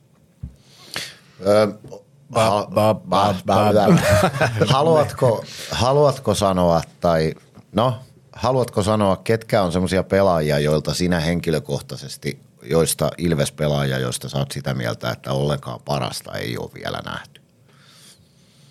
Joissa on potentiaalia Kaikki. vielä paljon suurempaa rooliin. Emeli Suome, Suomea on kehuttu nyt jo joka paikassa. Hän on yksi liikan parhaita pelaajia – häneltä aina, aina ei ole ehkä realistista enää ton enempää no. odottaa, kun hän on yksinkin kantanut joukkuetta välillä. Mutta ketä semmoisia pelaajia siellä on, joilta sä henkilökohtaisesti odottaisit vielä näkyvämpää roolia pelissä? No en mä ehkä halua nimetä ketään, mutta se, jos mä sitä asiaa ajattelen tässä, niin oikeastaan ne, ketä mahdollisesti vielä tuo parempaa pöytää, niin kaikki on jossain vaiheessa kärsinyt loukkaantumisista lyhyemmistä tai pitemmistä ja se ei ole ainoa syy, mutta se on ihan hyvä syy monesti ja tavallaan semmoinen niin kuin sieltä siihen rytmiin pääsy, sen oman pelipaikan takasottaminen, sekä ei ole aina simppeli kuin näin tavallaan hyvällä materiaalilla varustettu joukkue. Mm. Että ehkä se sinne laariin sitten menee, että jokainen voi nyt arvailla, ketä mä ehkä tarkoitan, mutta niin. ehkä mä en ehkä rupea tässä nyt julkisesti nimeämään. Mutta sitten taas toisaalta niin sanon myös vastapainoksi, että – toi kilpailu, mikä meillä tuossa on, niin se takaa sen, että nämä jätkät tekee erittäin kovaa tuolla töitä, että ne on vähän parempia taas huomenna ja pitkässä juoksussa paljon parempia ja, ja tota, ennen kaikkea parhaimmillaan silloin keväällä, että tässä on sille kyllä tosi hyvät vibat tonkin suhteen, että, että ei siellä yhtään semmoista, että toi ei tuolta enää nouse. Ja, mm. ja tota, sekin on aika arvokas juttu, koska sitä kehittymisen varaa silloin on ja sitten taas toisaalta kukaan ei ole ihan hihnalla, joka voi sitten olla niin kuin häiriötekijä sitten ihan siinä arjessa, koska kaikki on ihmisiä, jos joku huomaa, että hänelle ei ole, niin kuin, ei ole joko käyttöä tai potentiaali tulla käytettäväksi, niin, niin tota, se on varmaan tosi vaikea pelaaja, pelaajalle sitten käsitellä näitä juttuja. Niin. Yksi asia mulla vielä on ainakin semmoinen, mistä haluan kysyä. Paljon tällä kaudella on puhuttu ja vähän tässäkin puhuttiin ja sivuttiin asiaa jo näistä tilastoista ja, ja siitä Sami kysyikin, että vähän miten niihin reagoidaan. Mutta mitkä on ihan konkreettisesti ne tilastot, mihin te kiinnitätte huomiota? Että jos puhuttiin siitä, että ei välttämättä tilastojen mukaan hallitse peliä, niin silti voi pelata hyvin. Niin mitkä on semmoiset tilastot? XGstä on esimerkiksi paljon puhuttu, että se ei ole ihan aukoton se systeemi ja se ehkä huomioi tilanteita vähän eri tavalla, mitä toivottaisiin ja ei ehkä osaa huomioida esimerkiksi sitä, että onko maalivahti toisessa kulmassa, kun tulee laukaus tuolta. Nämä on näitä, mistä on puhuttu, mutta mitkä on ne tilastot, mitkä esimerkiksi teidän valmennustiimissä on käytössä ja mitä te seuraatte vahvasti? No kyllä joukkueen suorittamista ja sen pelin arvioimista, niin maalipaikkatilasto on se kaikista tärkein. Et siinä on vielä se, että sen, sen voi viedä niin viisikko kuin yksilötasollekin, jos haluaa, ja seurataankin tätäkin kautta sitä, mutta kyllä se siitä pelihallinnasta ja sitten tietysti kun siihen liittyy se, että, että Merikivellate kaivaa vielä ne laatupaikat sieltä erikseen, nämä, nämä ihan avopaikat, niin siinä rupeaa olemaan sitten, vaikka se kuulostaa hyvin simppeliltä, niin sitten kenttäpelistä aika kattava. Et kun ne kuitenkin jaotellaan sitten sen syntytavan mukaan, että onko ne suorasta hyökkäyksestä, riistoista vai päätypelistä. Ja sitten niiden lisäksi on tietysti näitä aloitus, neljä vastaan neljä ja tämän tyyppisiä ja erikoistilanteet on oma juttu. Niin kyllä se siitä 5-5 pelistä, niin kyllä mun kokemus on se, mä oon aina tottunut tosin siihen, että ehkä mä oon vähän puolueellinen sitä puolustaa, mutta taas palataan siihen, että jos ne tuntuu toimivan, niin miksi niitä vaihtaa. Et se on yksi semmoinen iso, ja mä viittasin, että senkin voi viedä yksilötasolle. Kyllä me sitten sitä kamppailemista ollaan huomattu kyllä aika paljonkin korrelaatio siihen, että varsinkin miten hyökkäät kamppailee ja riistää tai menettää, niin sillä on aika iso merkitys tämän Ilves-joukkueen pärjäämiseen sitten yksittäisissäkin peleissä. Ja tässä on yksi asia, jota ollaan parannettu tässä koko ajan – en huomannut sitä tuossa aikaisemmin, kun kysyit, että miksi pärjätään tai ollaan oltu hyviä nyt, niin, niin tämä on semmoinen selkeä kehityskohde siihen alkukauteen. Ja, ja tota, näiden lisäksi on sitten blokkauksia, boxoutteja, eli estetään vastustajan pääsy maali eteen laukaisutilanteessa ja, ja, tota, ja sitten tosiaan, että kuka niissä maalipaikoissa on osallisena, kuka niitä luo ja, ja näin poispäin. Että pelkkä, pelkkä osallistuminen tai niin kuin kentällä olo ei riitä. Jostain sekin kertoo. Mä väitän, että se on, se on tota parempi tilasto kuin esimerkiksi plus-miinus tai korsitilasto sitten, kun ruvetaan sitä kokonaisuutta kartoittamaan yksilön kannalta. Yksi tosi yksityiskohtainen kysymys. Mitä käytännössä tarkoittaa niin ykkösalueen maalipaikka? Kun siitä puhuu sekä valmentajat että toimittajat, että kaikki puhuu ykkösalueen maali. Mitä se tarkoittaa? No ykkösalueesta jos puhutaan, niin siinä maaliedustallahan se maaliedustalla ehkä pisteelle asti suunnilleen on, että pääsee siitä. Ja sitten tavallaan laatupaikkahan on semmoinen, että jos sieltä pääsee sitten suoraan syötöstä ampuu, varsinkin keskilinjan ylittäminen on aina, aina haastavaa ja tuo, tuo lisää laatua. Että mä väitän, että tämä on yksi ehkä semmoinen, missä ne XG, en ole varma, mä en ole sen, sen XGn ihan erityistuntia. Että muilta kuulun mukaan ei ole vielä tarvinnut pureutua siihen, sanotaan näin.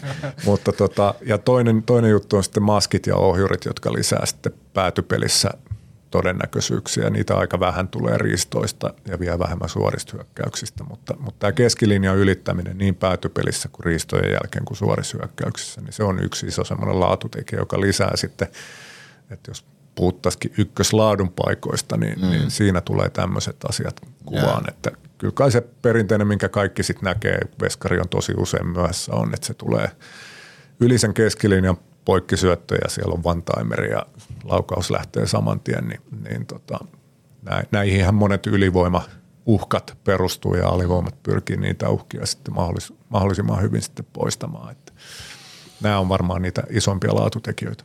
Mä voisin jauhaa näistä, siis tää on ihan helve- No helvetin, miele- helvetin mielenkiintoista. Tota, mu- mulla on yksi kysymys, johon mä tiedän, että sä et ole maalivahtivalmentaja, Markus Korhonen on, mutta sullakin on varmasti joku käsitys siitä, että valitaanko maalivahtia ihan puhtaasti hänen pelivireensä perusteella vai vastustajan mukaan. Että jos tällä ja tällä vastustajalla on tietyt tavat hyökätä, niin laitetaan mieluummin toi maali. No ihan tota ei ole ainakaan nyt tässä meillä tapahtunut. Jos on semmoinen tilanne, mikä on hyvä tilanne, mikä meilläkin on, että on kaksi tasavahvaa veskaria, laadukasta veskaria, niin tota, kyllä se kahdesta asiasta se vire on yksi, eli esityksillä on merkitys, mutta sitten taas sekin, että molempia halutaan pitää niin sanotusti kyydissä mukana. Ja ansiotta siellä ei ole kukaan koskaan, mutta tavallaan tämä rytmitys, että kuka pelaa mitkäkin pelit. Ja sitten taas se ihan joka toinen, joka toinen, niin se ei ole fiksu sen takia, että tuskin me playereissa niin mennään. Ja siinä saattaa tulla niin, että ne ei ihan ole sitten lämpimänä kumpikaan. Että kyllä me aika usein pyritään siihen, että ne saa niitä kahden pel- peräkkäisen pelinkin tulee ne nyt sitten millä viikkorytmillä tahansa, keskiviikko, perjantai, että, tai miten nyt tuleekin, mutta aika usein on niin, että sitä ollaan vähän jo mietitty sitä seuraavaa viikkoa tai kahta. Että jos jollain viikolla on tosi paljon pelejä ja seuraavalla ei yhtään tai yksi, niin, niin niillä on aina iso merkitys. Että sit tavallaan siitä toimettomuudesta ja luukulaolosta ei tule liian pitkäksi aikaa sitten se juttu. Että mutta että nämä kaksi juttua, pelin rytmi, että pysyvät molemmat lämpimänä ja sitten tämä esitykset tietysti, sillä on iso, iso merkitys. Eli esimerkiksi meidän maalivahdeissa Malekissa ja Gunnarssonissa ei ole semmoisia selkeitä eroja, että toi on ton vahvuus ja toi on ton vahvuus. Siis siinä määrin selkeitä, että ne vaikuttaa siihen pelivalintaan. Joo, ei, en mä ainakaan huomannut, että karhu saa tulla korjaamaan, jos mä oon väärässä, mutta tota, kyllä se, heillä on ne omat juttunsa ja totta kai se yksi, missä se vähän huomioidaan ehkä on sitten toi, ei, ei pel, niin kuin pelutusvalintaa se ei vaikuta, mutta et mitä he katsoo, niin pikkasen eri lailla etsivät maskien takaa kiekkoja ja johtuu ihan jo pituudesta. Mm. Ja, ja tämän tyyppisiä juttuja, jotka voi vaikuttaa sitten alivoimassa esimerkiksi siihen, Joo. että aina ne käydään läpi, mutta joku asia voi olla toiselle meidän maalivahdesta aika paljon tärkeämpi kuin sille toiselle. Niin just. Onko se aina Pendo sit kuitenkin, joka sanoo lopullisesti, että kuka maalivahti pelaa, vai onko se karhun päätös? Ne on niin joviaalisti siinä, että mä en ole ihan varma. Kyllä kai Pendo aina kantaa vastuu siitä, mutta tota, ja ne on välillä ollut eri mieltä ja keskustellut sen läpi kyllä siinä. Ja totta kai siihen on saanut muutkin sit osallistua, jos on kokenut tarvetta ja mä en ole kokenut vielä, että, että mä en halua puuttua noihin asioihin, kun tiedän niistä hyvin vähän. Öö, Joo, kyllä mä uskon, että he loppujen lopuksi on tullut aina niin kuin ihan yhteiseenkin päätökseen, vaikka aluksi ovat olleet- eri mieltä. Että. Ja sitten nimenomaan niinhän se tapahtuu, että sit kun se päätös muuttuu, niin se todennäköisesti muuttaa sen seuraavan pelin pelutusta tai ainakin sitä seuraavaa. Että palaan tähän, että se kokonaisuus siinä, että molemmat pysyy hyvin, hyvin mukana, niin, niin se pitää tässä huomioida jokaisessa päätöksessä. Kuulostaa siis siltä, että kun on pelattu kolmen pelin viikkoja, niin mietitty, että toinen pelaa kaksi ja toinen yhden. No vähän tähän suuntaanhan se menee tietysti, Joo. mutta tuossa syksyllä niin meillä ei nyt ollut iso ongelmaa, kun pelattiin aika monen läjäpelejä ja koko ajan sitä, melkein sitä kolmea peliä, niin ennemminkin piti ottaa huomioon se, että jaksaako pelaa nämä kaksi peräkkäistä vai pitäisikö ottaa toinen siihen välille ja näin poispäin. Ja mulla on hei yksi kysymys, jos sallin, että Sami Joo, Hintsanen. totta kai. Joo. Kun sulla aina lähtee toi, niin sit mä tiedän, että sulla on Tän ikäinen äijä joutuu vetämään happea, että se pystyy puhumaan. Niin. Mulla on väite. Matias Mäntykivi on Ilveksen aliarvostetuin pelaaja, jos katsotaan ulospäin. Aika usein, kun katsotaan ketjusommitelmia, mitä kannattajat esimerkiksi tekee erinäköisellä foorumilla tai muualla, niin aika usein Mäntykivi jää sieltä ulkopuolelle. Näin on ehkä tapahtunut kauden alla viimeksi, että ei nyt ehkä tässä enää nyt. Mutta minkä takia Matias Mäntykivi on niin hyvä pelaaja kuin hän on? Fiksu kiekkoilija. Se on nyt se eka, mikä tulee mieleen. Ja tuolla on monta. Mutta Mäntykivi on semmoinen, äh, siihen liittyy sitten taito-ominaisuudet myös. Hänellä on kyky toi, toteuttaa niitä nopeita oivalluksia, mitä hän on mitä hän pystyy tekemään. Että hän aistii sitä lähiympäristöä ja sitä edessä olevaa vastustajaa ja sitä takakarvaavaa vastustajaa ja sitten jotenkin siihen perustuu se semmoinen yllätyksellisyys, mikä tekee hänestä nimenomaan erilaisen. Tuolla on paljon fiksuja pelaajia, jotka tekee oikeita valintoja, mutta ne on vähän semmoisia liian oikeita joskus, jos mietitään sitä luovuuden kannalta. Tai sitten heillä ei ole käsiä toteuttaa niitä ja voi olla hyväkin, etteivät yritä. Mutta männyssä on se, että, että sieltä löytyy sitten kapasiteettia siltä taitopuolelta. Ja uskallus myös se ei ole pelkkää viihdyttämistä, vaikka siinä voi joskus näyttää, että vähän sitäkin on. Siinä on joku tarkoituksenmukaisuus. Kun mä vien tämän pakin tämän mailan alta tämän kiekon ja loppujen lopuksi kahville, niin mä oon maalintekotilanteessa.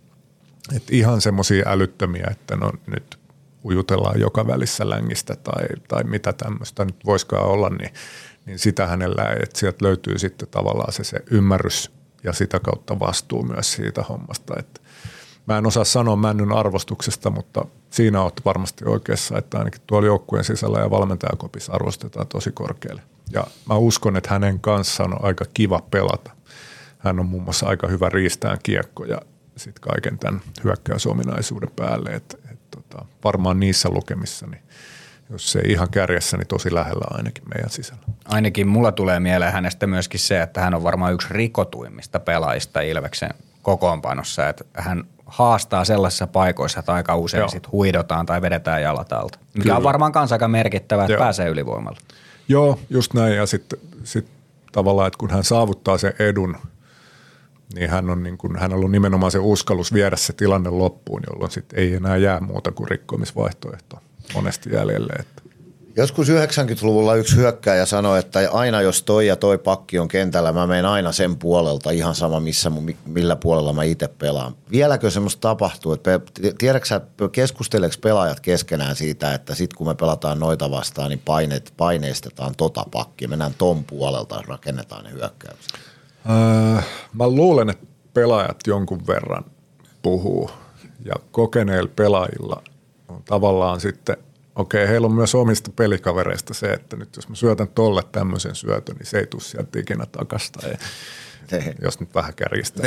Et, et sen, se on vähän sitä samaa ympäristön aistimista kuin, kuin sit kaikki tuohon pelaamiseen liittyvä juttu. Et kyllä mä uskoisin näin, että jotain tiettyä pakkia vastaan sitten toisaalta myös ei haasteta. Mm. Että sä tajuut, että nyt tämä lähtötilanne on mulle vähän heikko että nyt mä pelaankin tämän tuon selän taakse ja pistän sen kääntyyn ja luistelee siihen päätykiekkoon tai mitä se nyt milloinkin on. Mutta tota, sitten tietysti niin tämä on se, mikä jonkun verran tulee kuvaan mukaan sitten siellä playoffeissa myös valmennuksen puolelta. Et totta kai me huomioidaan ja, ja ennen kaikkea arvostetaan myös vastustajan pelaajia ja niiden, niiden vahvuuksia, mutta tämä on sitä, että kaikki kivet on käännettävä, niin kyllä, kyllä me yritetään välillä löytää myös sitä, että tai monesti niin, että heidän pakit ei ole kovin vahvoja tässä noin niin kuin yleisesti. Kuusi pelaa, niin siellä yksi osaa tämän hyvin, mutta viidellä on vähän vaikeuksia, niin isketään mm. tähän. Yeah. Ja sitä kautta mä uskon, että se siirtyy vähän pelaajienkin puheisiin. Ja tämä on varmaan semmoinen asia, minkä takia myöskään Ilveksessä ei kerrota loukkaantumistilanteita muille. Että ainakin viime keväältä tiedän yhden tapauksen joukkueita mainitsematta, Ilves ei liity tähän, niin siellä yhdellä todella hyvällä puolustajalla hajos polvi – ja sitten se aika nopeasti meni toisen joukkueen tietoon ja se näki joka kerta, että sitä lähdettiin sen puolelta haastamaan, mm. koska hänen liikkeensä oli huono sen polven kyllä, takia, vaikka kyllä. oli tarpeeksi hyvä puolustaja, että oli kokoonpanossa niin. silti. Joo, Joo ei, se on just tätä, mitä mä äsken mainitsin, niin tämmöisinä se näkyy. Sä puhuit, että yksi sun, sun vastuualueista niin sanotusti nä, näkyy muuten hyvin tässä kuun, kuunneltavassa podcastissa nämä sitaatit. niin tota, on alivoima, mm. pelaaminen. Ilves on käyttänyt tosi paljon pelaajia alivoimassa tällä kaudella. On tietyt parit, jotka pelaa tietyt pelit, mutta että se, se vaihtelu on ollut aika laaja. Että niin kuin esimerkiksi Kärpilä Marko Anttila pelaa puolet kaikista ylivoimista koko kauden. Mm. Ilveksessä ei sellaista ole ollut. Ö, onko, tai mitkä siihen on perusteet, miten ne alivoimapelaajat kuhunkin peliin valitaan? No kyllä ne ensinnäkin on pikkasen ehkä vakiintuneempia nyt kuin alkukaudesta. Sitten tietysti loukkaantumiset, poissaolot ja ne vaikuttaa ja niiden takia ollaan haluttukin, että, että meillä on useita pelaajia, jotka on sitä pelannut. mutta tota, ei se ihan tasan se peliaika siellä mene, että kyllä jotkut sitten pelaa vähän enemmän. Me nähdään niin, että mitä tuoreempana ne menee sinne jäälle, niin, niin sen energisempää se tekeminen on ja siihen uskotaan edelleenkin, mutta voi hyvin olla, että se tiivistyy vähän sitten loppukautta kohti, koska totta kai pyritään varmaan siihenkin, että ketjukokoonpanot myös stabiloituu jonkun verran. Mutta toki nyt kun meillä on ollut kiistaton tarve ja toisaalta myös mahdollisuus kierrättää jonkun verran, niin me ollaan tehty sitä sen takia se on vaikuttanut jonkun verran alivoimiin. Että ei ehkä pakkeihin niinkään, että siellä on, siellä on aika samat, samat kaverit, mutta hyökkäjän puolella varmasti näin on ollut, niin kuin sanoit. Öö, aloittaja, se on tärkeä. Meillä on ollut pikkasen ongelmia siinä alivoiman suhteen. Nyt on parempaa, sanotaan tauon jälkeen, niin ei olla ihan 50 prosentissa, mutta lähelle. Ja sen kanssa pitää pystyä jo elää. Sitten toisaalta se, että, että tota, ylipäätään alivoimapelaamisessa pitää olla sitten niin kuin aika jalkava ja ainakin niin, että ei ole kahta ihan heikkoa kamppailijaa siellä, että sitten sit tavallaan niin kuin nämä rupeaa määrittää jo sitä, että laitetaanko kahta, kahta pelaajaa samaan aikaan sinne kentälle. Ja sitten tietysti niin, jos mahdollista, että ne olisi samasta ketjusta, jotka pelaa 5-5, se aina vähän helpottaa sitä pelaamista. Mutta se ei ole ihan, ihan välttämättömyys, mutta jos se voidaan huomioida ilman, että näistä muista joustetaan, niin, niin sitten tehdään mieluummin niin. Mikäs tota, Ilves kokeili jossain vaiheessa vähän ehkä olosuhteidenkin pakosta sitten taas ylivoimaa niin, että siellä oli kaksi pakkia, Lancaster ja Pelli pelas sama, samassa YVssä. Onko se ideaali kuitenkin, että siellä on neljä hyökkääjää ja johtuen nimenomaan siitä, että siellä on niitä käsiä?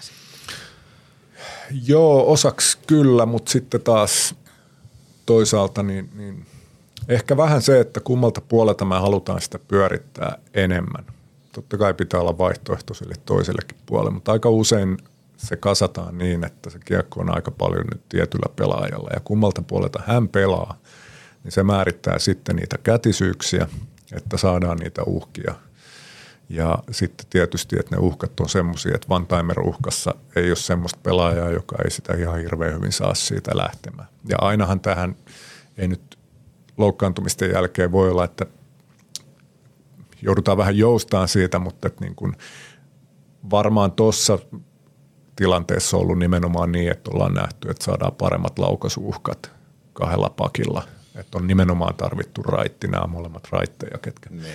ketkä mainitsit. Että, että sitten tietyllä lailla se painottoman puolen pelaaja, jos siellä ei ole vantaimen ruuhkaa, niin se kyllä helpottaa jo aika paljon alivoimapelaamista. Tai sitten sille pitää keksiä joku muu peli, joka sitten varmaan muuttaa jo sitä meidän ylivoimarakennetta muutenkin, että meillä on aika hyvät valmiudet tehdä erilaisia juttuja, mutta ei varmasti haluta siihen, että jotkut periaatteet ja isot tämmöiset, niin kuin, että kuka pelaa missäkin, että ne muuttuisi koko ajan pelistä toiseen, että ei meillä niin ylivoimaisia pelaajia ole, että niitä vaan heitellään sinne flappitaululle ja tästä se syntyy. Että kyllä siellä kova ajattelu on, on taustalla ja näistä käydäänkin keskustelua aika paljon siellä, siellä tota, ja mitä se voisi niin kuin tarkoittaa, koska sitten siihen yhtälöön tulee se, että liikas pelataan aika erilaisia alivoimia tällä hetkellä. Että ei ole semmoista yhtä sapluunaa, ketä vastaan aina, aina mennään, että on timanttia ja vanhaa niin kuin hyökkäät peräkkäin meininkiä ja sitten vähän tota meidän tyyliin, missä,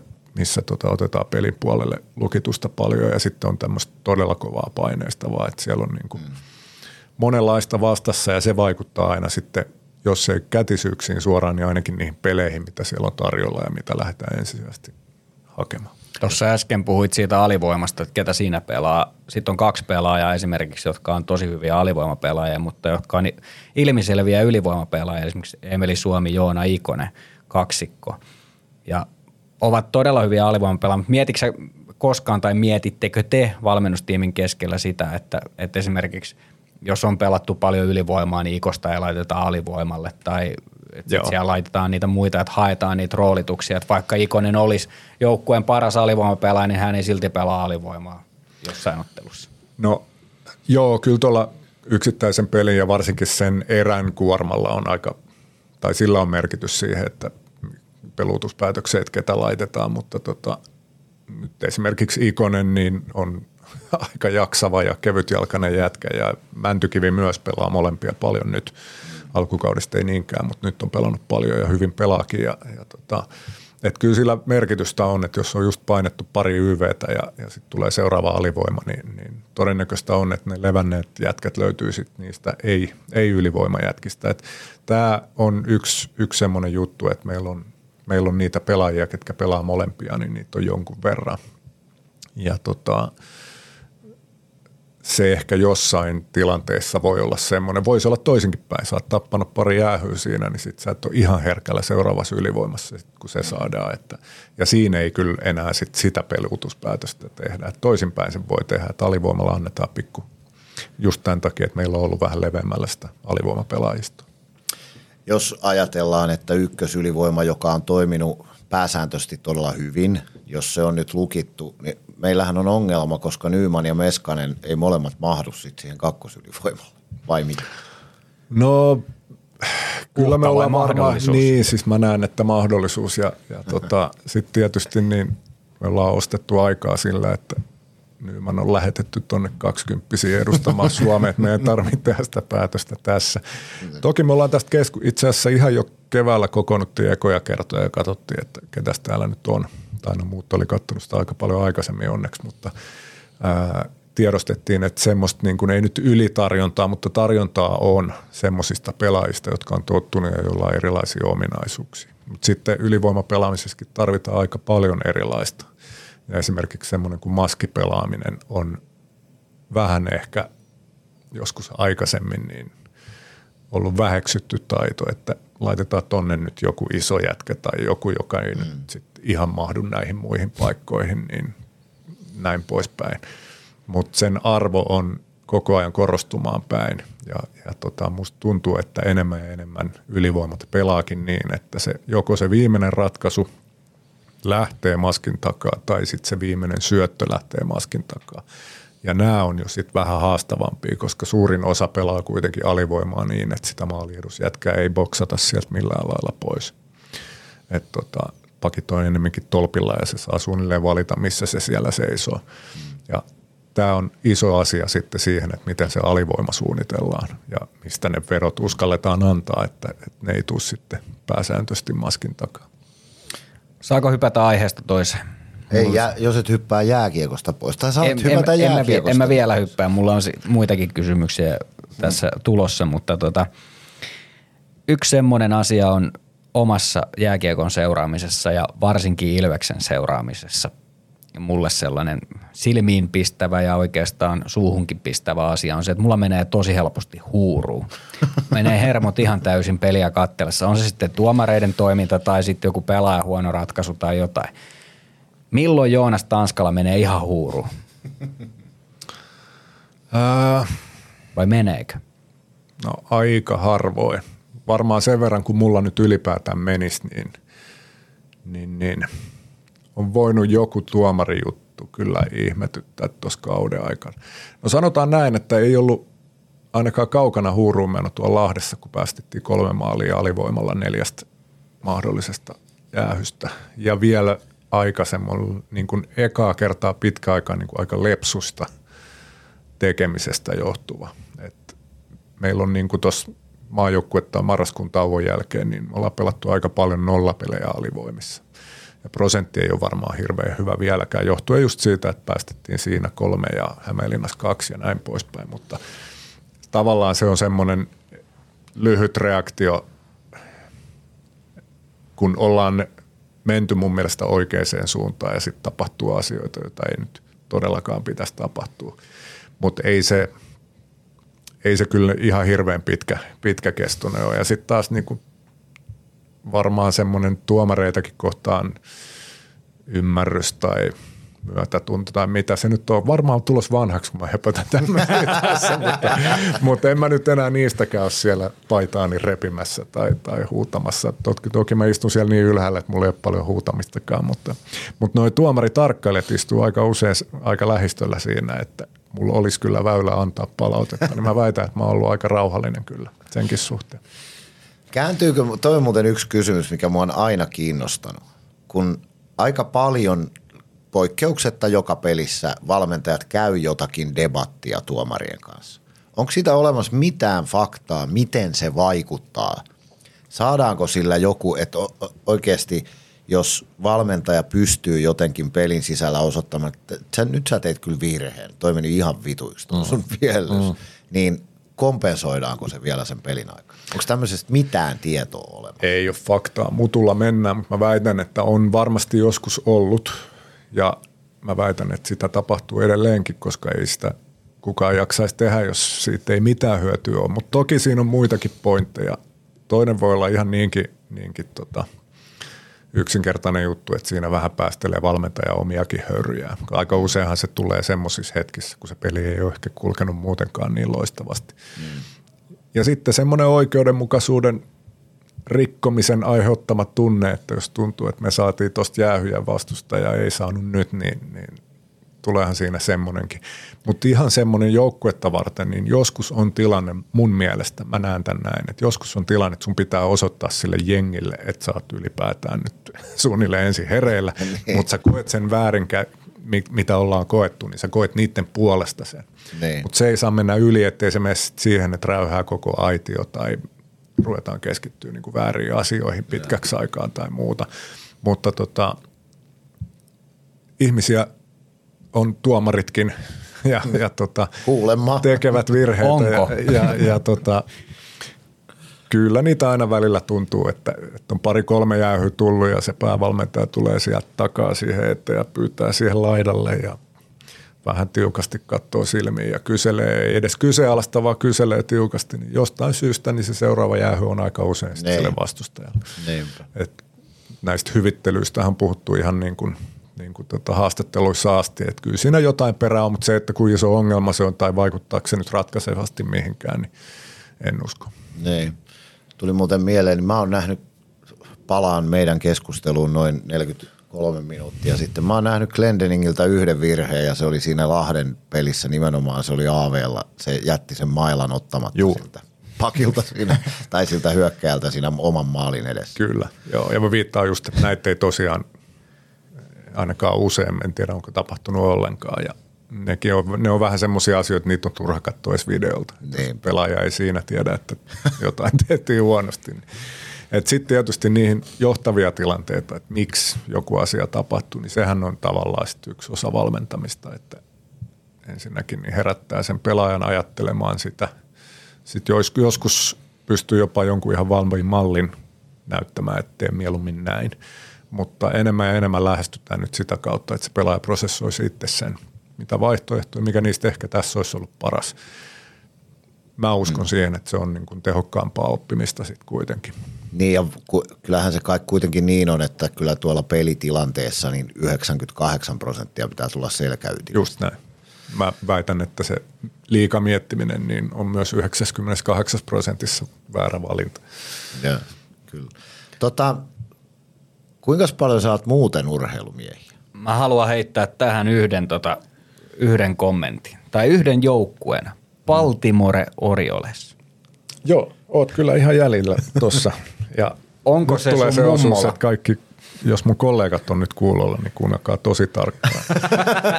Eli mun baseball-innostus on varsin nuorta vielä ja tiedän, että on varmaan intohimoisempiakin ja fanaattisempiakin faneja, mutta on kyllä vienyt yllättävän paljon mukanaan siihen nähden, että mikä mun käsitys ja sen lajin arvottaminen oli joskus aikanaan.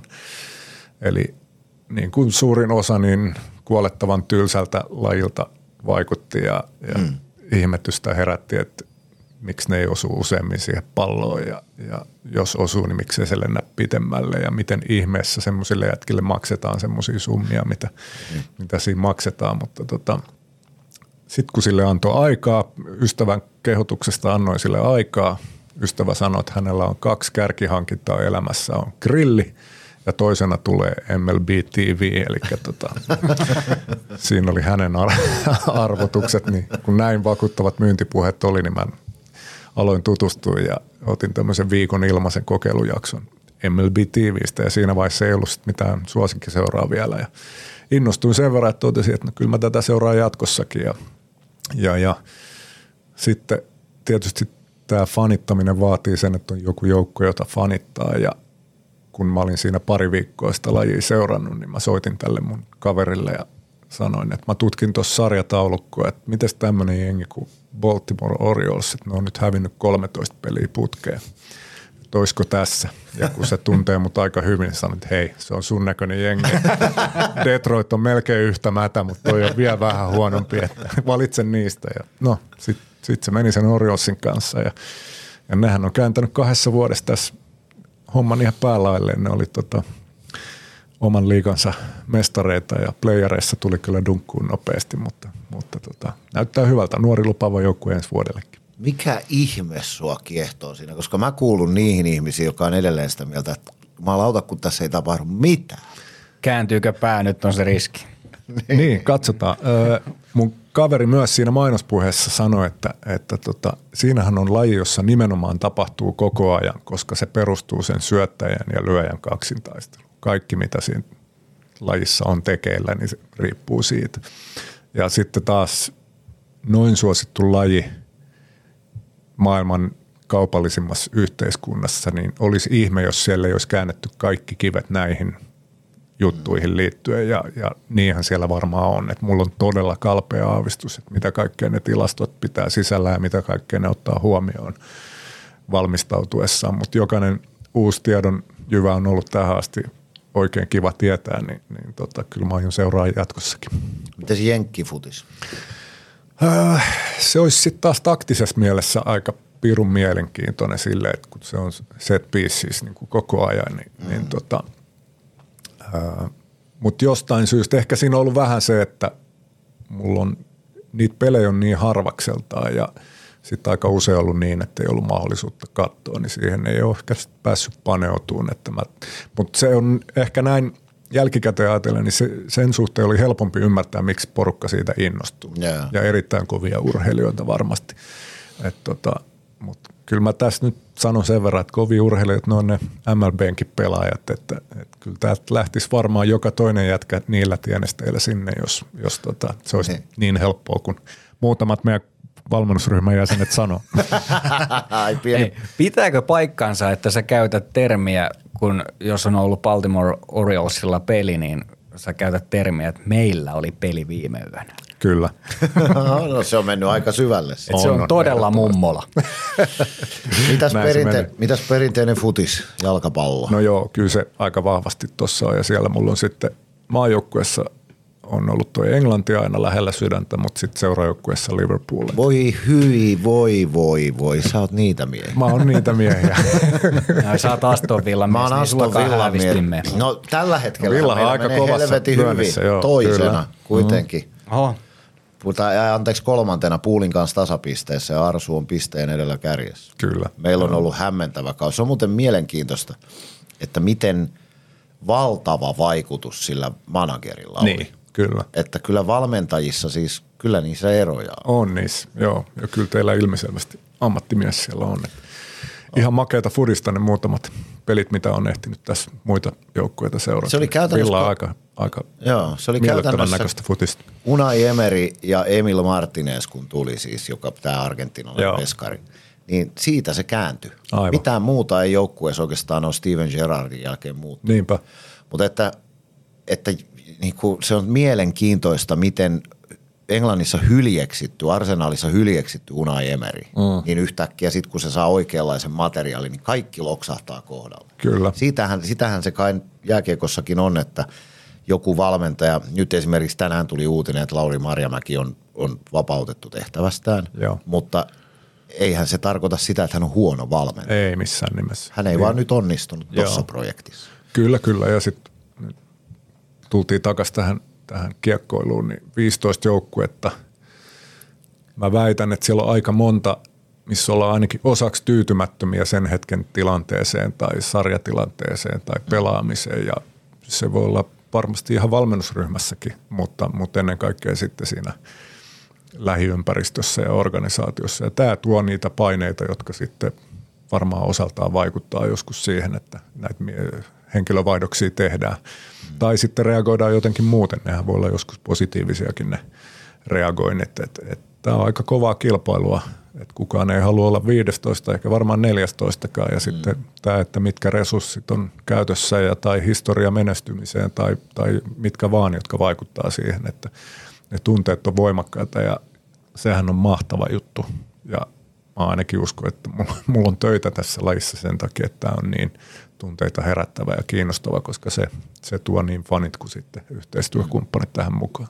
Mua kiinnostaa sellainen asia, että, että kun seuraat paljon muutakin urheilua ja varsinkin toi baseball on sellainen, mikä on, on sulle todella sydäntä lähellä, niin tiedän, että ainakin joku vuosi takaperin Jukka Jalonen ja Henrik Detman jakovat aika paljon ajatuksia koripallon jääkiekko siitä valmentamisesta.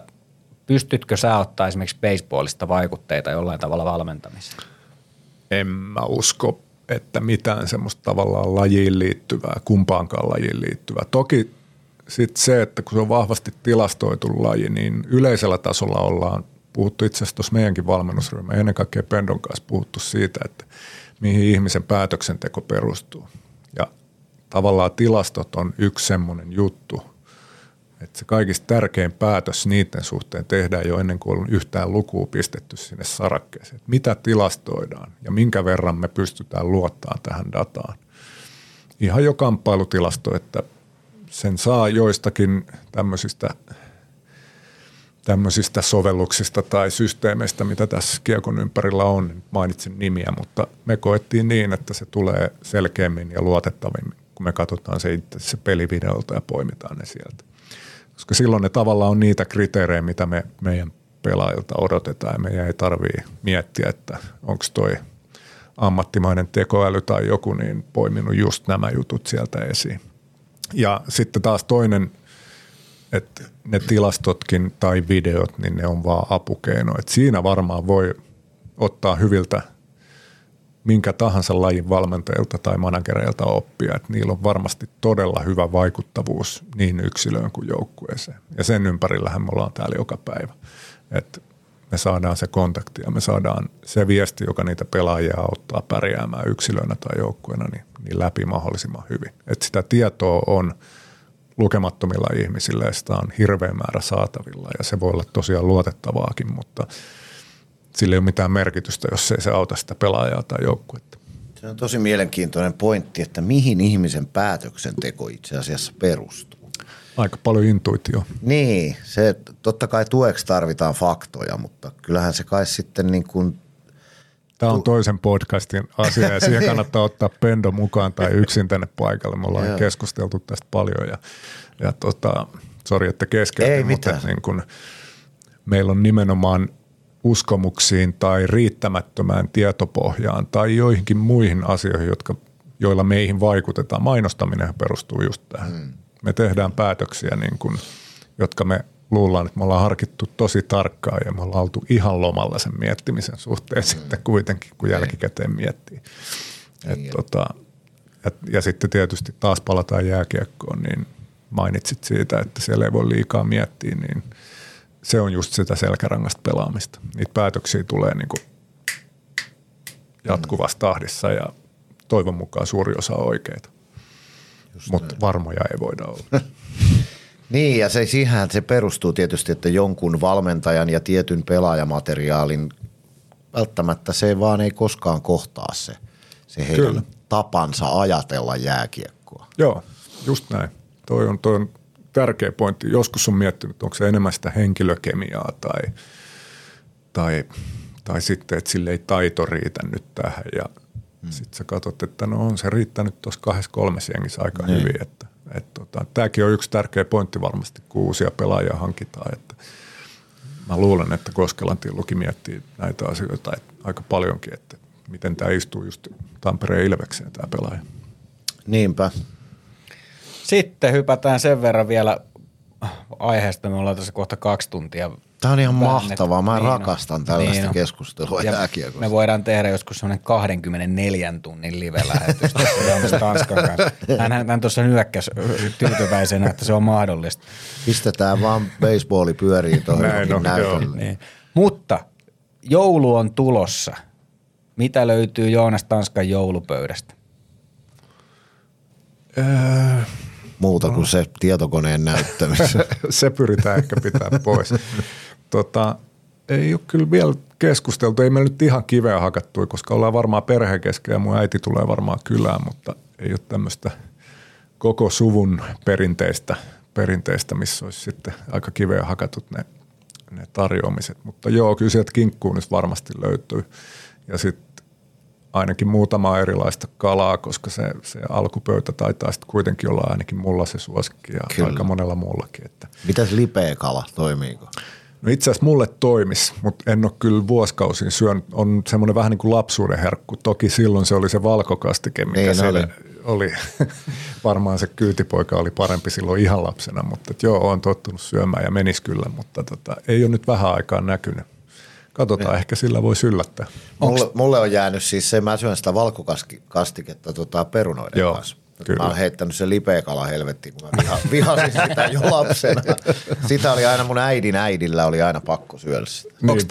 Onko teidän joulupöydissä molemmilta hyvä vastata? Mä voin kertoa, että meillä on pakko olla, kun mä oon Pohjois-Karjalasta kotoisin, aina Karjalan piirakat kuuluu aina jokaiseen joulupöytään, mutta onko siellä joku semmoinen, mikä tulee jonkun suvun perinteen tai jonkun kautta, mitä on pakko olla, mitä ei välttämättä ole yleisesti joka paikassa? Ää, vaimon puolella ainakin ymmärtänyt niin, että se on hyvin paljon omaa tuotosta. Voi olla, että idea on saatu jostain muualta, mutta tämmöinen minian salaatti ja, ja siinä on sitten kananmunaa ja, ja vihanneksia ja mitä Ai kaikkea jaa. muuta okay. siinä on. Se on itse asiassa tosi hyvää.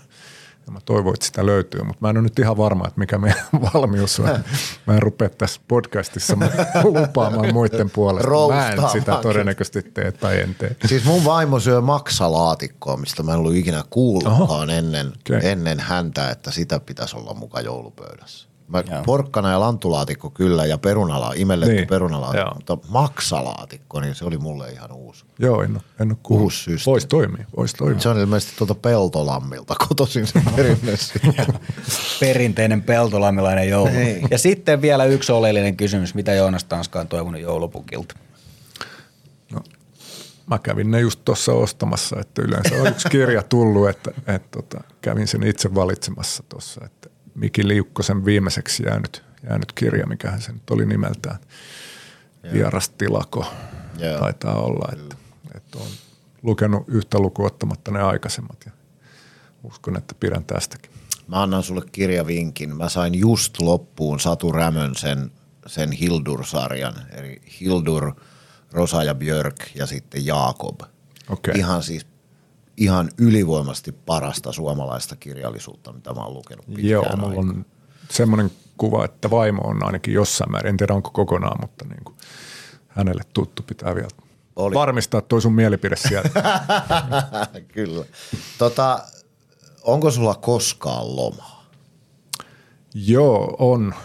On kyllä ja itse asiassa mä oon varmaan tullut vähän paremmaksi siinä irtautumisessa ei nyt ole tietysti lomaa, mutta ne hetket sitten, kun ne kaikkein akuuteimmat työt on tehty, niin ne työthän ei lopu sitten, jos siinä alkaa tekemään jotain seuraavaa. Mm. Et niin kun, ja mä huomaan kyllä itsestäni paremmin ja paremmin, kun sitten aika paljon tulee sitä videolta katsottua tuota jääkiekkoa. Niin siinä vaiheessa, kun rupeaa menemään asioita ohi, niin mä huomaan sen nykyään aika nopeasti ja teen sen päätöksen, että ainakin on tauon paikka, jos, jos ei pääse ihan kokonaan sen päivän osalta irti. Ja, ja tota.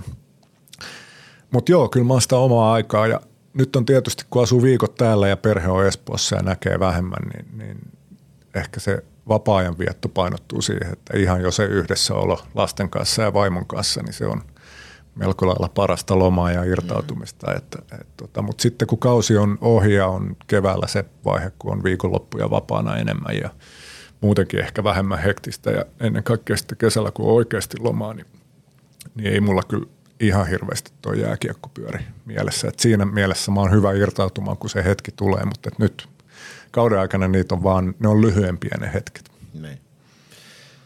Hei, suunnattoman suuri kiitos vierailusta Joonas Tanska. Tämä oli Ei, kiitos, todella, sain tulla. todella mielenkiintoista keskustelua. Uskallan, että, hieno kokemus itsellekin. Uskalla, uskallan väittää, että fanit saa tästä paljon – lisää virtaa kannattamiseen. Toivottavasti voidaan ottaa kysymyksiä siihen 24 tunnin lähetykseen. Niin. Otetaan, tehdään kuuet A siihen sitten. Joo. Kiitos, Jode. Kiitos. Kiitos. Mikon Einstein ja Schweinstein. Sitten olisi vakiosion aika, mutta on pakko todeta, että on kyllä mieletön mies tuo Jode Joonas Tanska. On, siis mä pidän hänestä erityisesti siksi, mä en muista sanoinko mä sen jo, mutta hän puhuu jääkiekosta, siis on helppo uskoa, että hän on asiantuntija, mutta hän puhuu siitä siten, että minäkin ymmärrän, mitä hän puhuu. Eli hän ei, niin kuin, hän ei latele semmoisia ympäripyöreyksiä, vaan hän puhuu ihan oikeaa asiaa ja niin kuin pelin sisällöstä, pelin kaikki nämä keskustelut rakenteesta, sijoittumisista, kätisyyksistä, kaikki tämä analyyttisyys, niin, niin sitä on niin kuin tosi miellyttävä kuunnella. Mä, mä varmaan pis, mä pistän sille viestin, että voiko äänittää mulle Sanelimelle jotain tommosia, niin mä voin iltasin kuunnella niitä. Sinähän oot sitten myös asiantuntija. Niin olen, en ole. Etkö? En ole. Oon mä kerran käynyt Taimaassa. Mutta en, en mä Mitä sen- sä teit siellä? Miksi sua hymyilyttää noin paljon? Ei, sua hymyilyttää helvetin pervo. Mä olin vaimon kanssa häämatkalla siellä. Joo. No niin, Sä tiedät siis, mitä täyshalauksessa voi tulla yllätyksiä. Mutta ei mennä siihen, nimittäin meillä mentiin on, jo. tässä, meillä on tässä... Mulla on tähän sulle ajatelma. Me kärsimme, Tähänkin. Me kärsimme yleensä enemmän mielikuvissamme kuin todellisuudessa, sanoi filosofi Seneca. Toi on muuten, toi mä voisin laittaa tauluun semmoiseen valkoiselle seinälle, valkoisiin kehyksiin ja semmoisella tummalla kaunokirjoituksella tuon, mm. koska se on, se on yllättävän raskasta se oma mieli välillä. Se onkin. Mutta Onkin. tunteet, Sillä ei on, kalastaa. tunteet on vaan tunteita, ne ei ole faktaa. Joo. Mä muuten varmaan hauska nähdä foorumilla ensi viikon, tai siis ensi viikon, kun huomisen jakson julkaisun jälkeen, niin pidetäänköhän musta taas, koska mä olin yllättävän asiallinen. Ja koska ki, ki, oot kiinnittänyt siihen itse huomioon, niin joudut myös tekemään aika paljon töitä sen eteen. Joo. Tuliko tunnari jo? Tuli, tuli. Tuli, tuli, puli, puli. Kevät tuli, lumi suli, Puro sano. Aloitetaan Schweinsteinista. Niinkö Se Puro sanoi silloin. Einsteinista. Ei, kun Schweinsteinista. Schweinstein! No niin. no niin, tätä on kaivattu multa. Kukaan on kaivannut. Sitten yksi klassikko, klassikko kirjoittajista. Onko? Hans Weinsteinista, joo. Tämä on itse asiassa kuuleman mukaan sellainen kaveri, jota ei saisi edes tähän Weinsteiniin ottaa, koska hän ei ikinä sano mitään järkevää. Mutta ei tuomita häntä nyt tässä kohtaa, koska emme tunne häntä tietääksemme henkilökohtaisesti. No niin. Tämä on tullut Ilveksen kokoonpano 2023-2024 ketjuun. Joo, IPA 1970. muistan hänet. Hän on luottopelaaja tietenkin. On, on. Torstaina hän on kirjoittanut tämmöistä, eli ei edes niin kuin, tässä on se melkein viikko pelitauko ollut. Olen useasti kirjoittanut, että Koskela värvännyt hyviä pelaajia, mutta ei osaa koota mestarijoukkuetta. Pysyn kannassani ja syön sanani, jos mestaruus tulee. Olen todellakin myös sitä mieltä, ettei rosteri ja pelitapa kohtaa. Olet varmasti myös huomannut, että isolle ja palstalaisia huudellut koko kauden viikoittain, ellei päivittäin. Vahvistuksia milloin millekin pelipaikalle, vaikka samalla kehutaan Tillun maagista rosteria. Omaan silmään ristiriitaista. Yhä olen vahvasti sitä mieltä, että mennään ja voitetaan rosterilla, ei joukkueena. Tämä vain oma mielipide, pahoittelen, jos lukijan nahka kestä. Puhutaanko tästä nyt mistä nahasta? No sen nahan voi leikkauttaa pois, jos ei se kestä. Ku, Niin. Jos on liian kireä. no mä nyt taas aloitan tästä. 62 pistettä liigan sijalla kaksi. Mm. 11 pistettä kolmantena olevaan matkaa. ei tämä nyt kauhean huonosti ole mennyt. Ja ö, osansa ansiosta on Pennasen valmennustiimillä, mutta kyllä mä nyt väitän, että kyllä tuo rosteri nyt aika kova on. Kuka kirjoittaa, että olen vahvasti sitä mieltä, että mennään ja voitetaan rosterilla eikä joukkueella? Mitä se edes tarkoittaa? Mieti Oulun kärppiä. Ne on pelaajapudjetti 74 miljardia. ja sitten sinne lyödään niinku kaikki mahdolliset, yritetään haalia pelaajia. Toki hekin voi voittaa tällä kaudella, mutta miten he voitti viime kaudella, kun heillä oli isoin pelaajapudjetti? Ei tullut mitään. Niin, kyllä mä nyt e- itse olen täysin eri mieltä, eli olen sitä mieltä, että toi on ennen kaikkea niin kuin joukkueen vahvaa suorittamista. Joo, totta kai siellä on tietyt yksilöt, jotka vastaa pisteiden teosta ihan jo peliajankin puitteissa, mutta kyllä mä nyt aika voimakkaasti on sitä mieltä, että nimenomaan joukkueena Ilves on, on tällä hetkellä tuossa tilanteessa, missä on. Ja sitten paitsi niin kuin, milloin tulee se hetki, että foorumilla keskitytään siihen, että jumalauta, tämä on hienoa, kun meillä menee näin hyvin. Mi- Mitä meidän pitäisi niinku tehdä? Pitäisikö meillä olla Voittaa mestaruus, 60 niin silloin peli- toi niin- porukka tyytyisi siihen, mitä tuolla Niin, tapahtuu. mutta nyt kun ollaan marraskuussa, niin meillä pitäisi olla 30 peliä. Pitäisikö meillä olla yhdeksän... joulukuussa kuitenkin. Ai kun joulukuussa, anteeksi. Niin pitäisikö meillä olla 90 pistettä 30 pelistä, että ihmiset olisi niinku tyytyväisiä? Pitäisi. Niin, varmaan. Ja siltikin löydettäisiin joku. Okei, myönnetään. Siis totta kai foorumilla keskustelu, Ilveksen kannattaminen, kaikki tämähän on osa sitä, että, että me Mä rakastetaan annan uuden puhua nimen, se on. Foorumilus.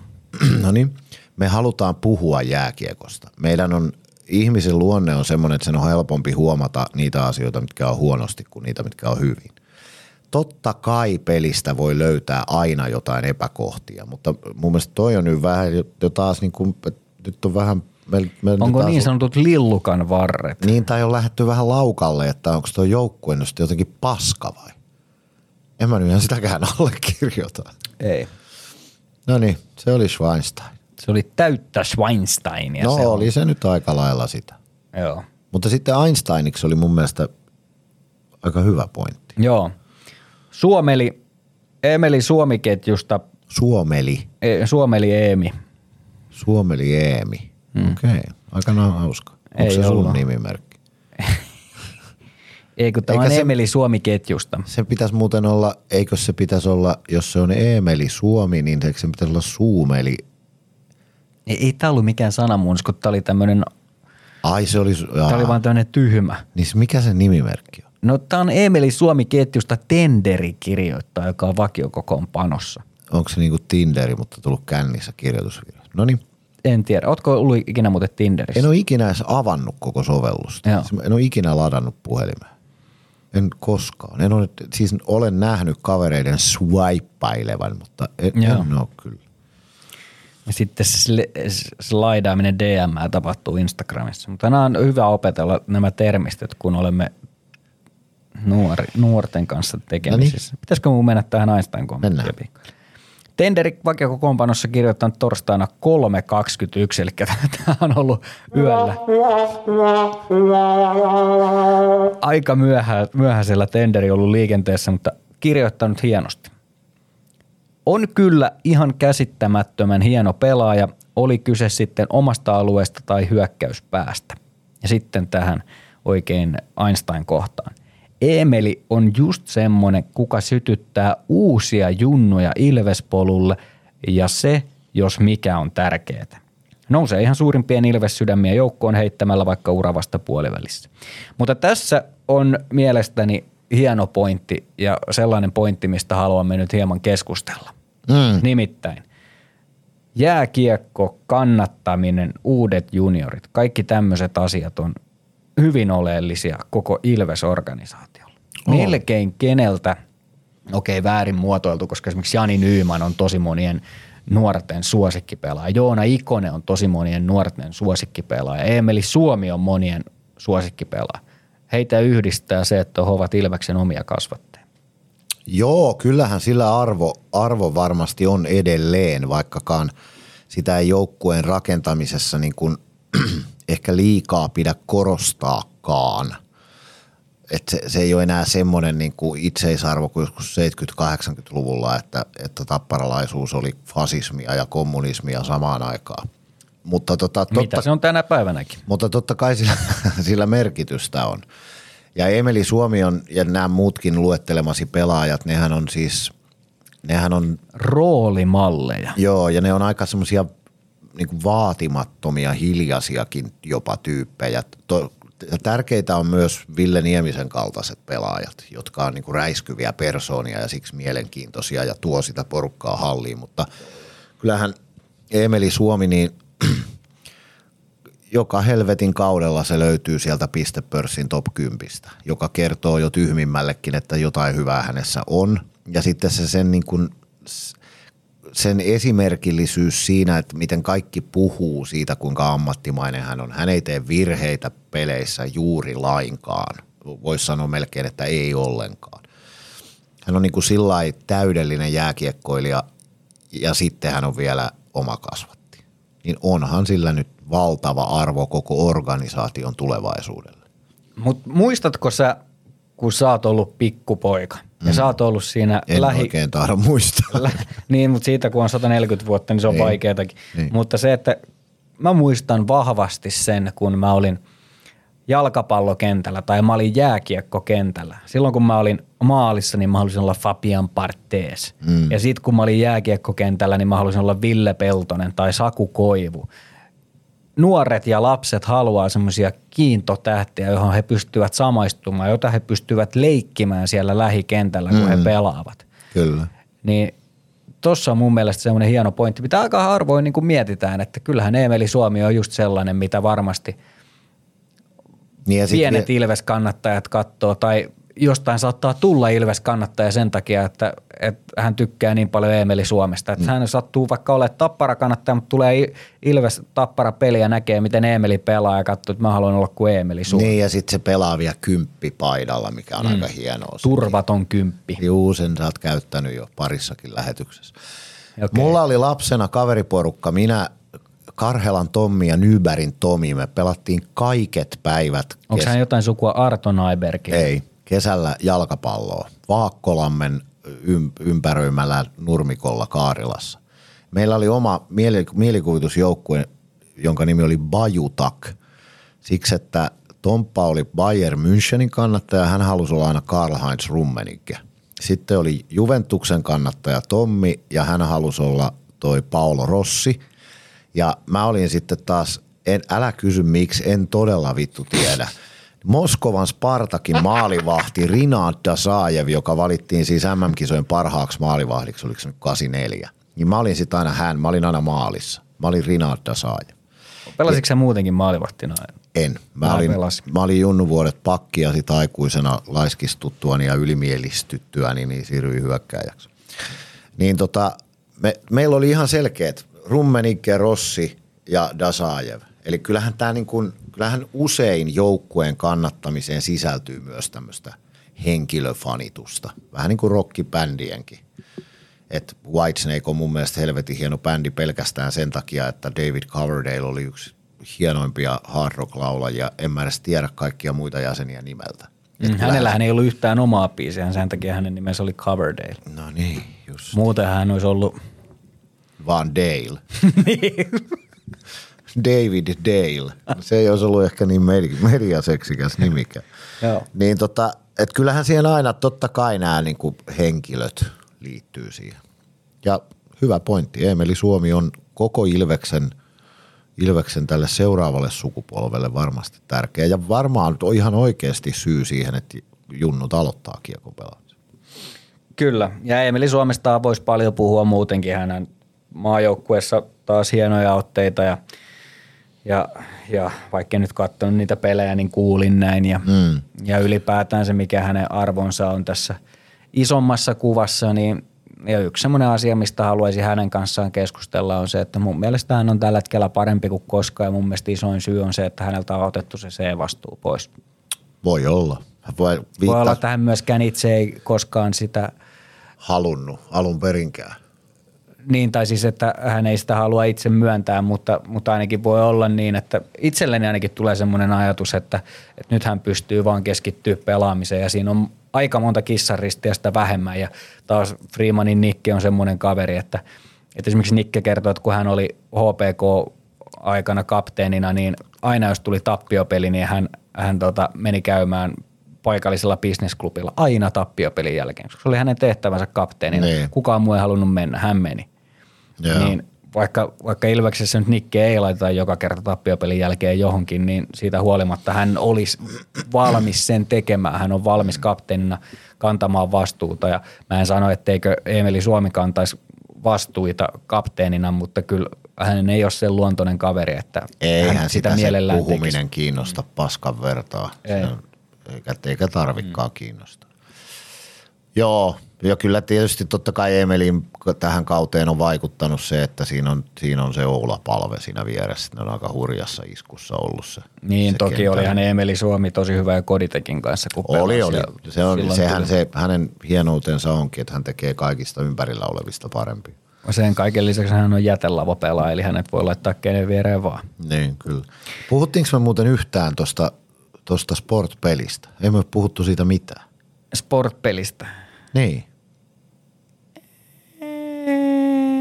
Ei me ole puhuttu Ei siitä mitään, siis mitään. viime viikon ainoasta ottelusta. Puhuttiin me sen verran, että Oula Palve iski siinä kolme. Me oltiin menossa Kolme siihen ennen kuin. Jode hyppäsi. Niin oli.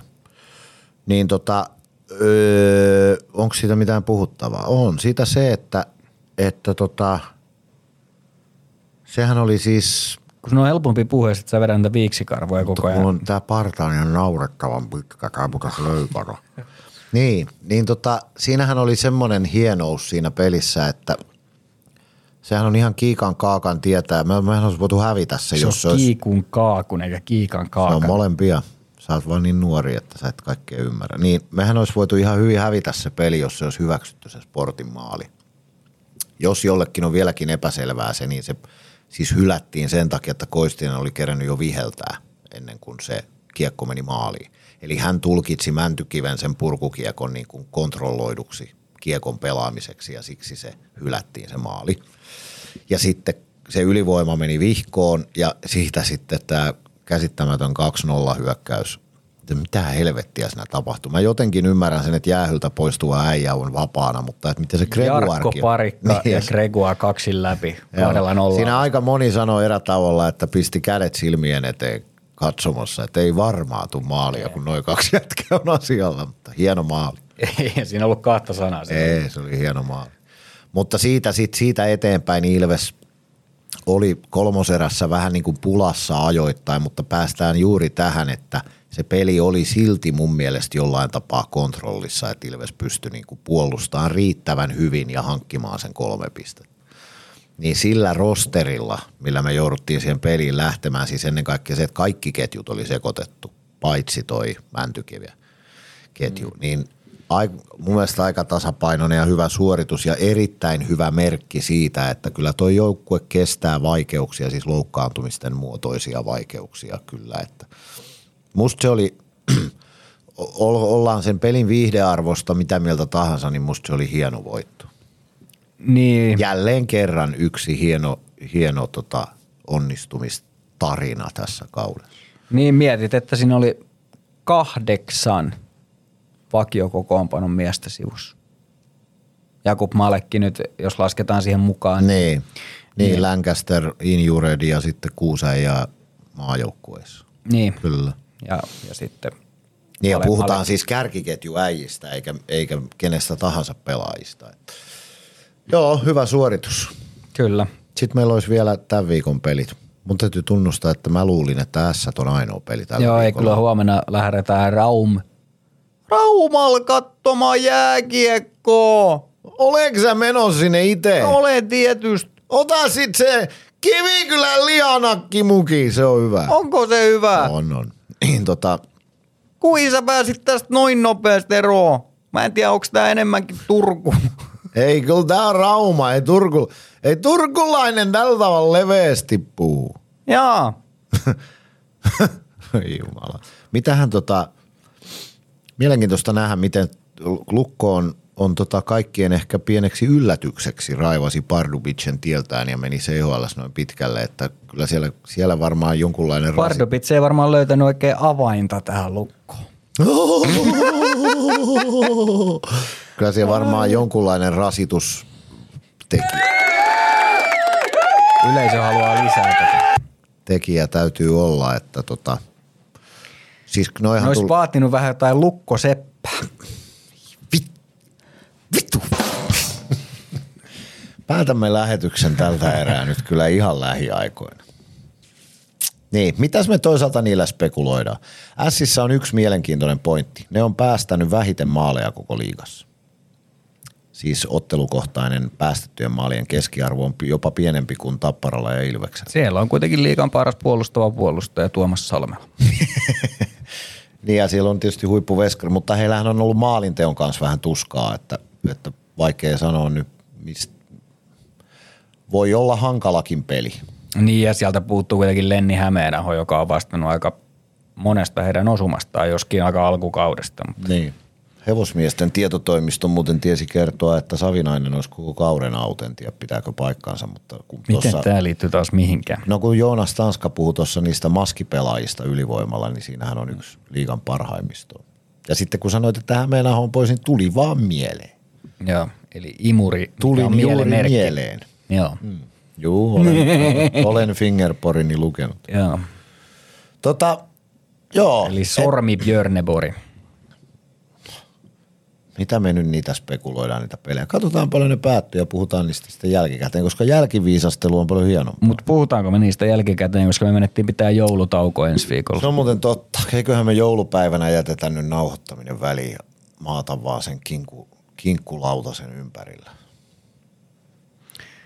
Parasta Niin. joulussa, jouluruuissa on se, kun saa yöllä käydä jääkaapilla, ottaa sen tumman limpun ja siihen vetää sitä kinkkua ja sinappia päälle ja ehkä vähän aurajuustoa niskaa ja yksi, niin kuin mummo vainaani tapasi sanoa, niin ryssän kurkku.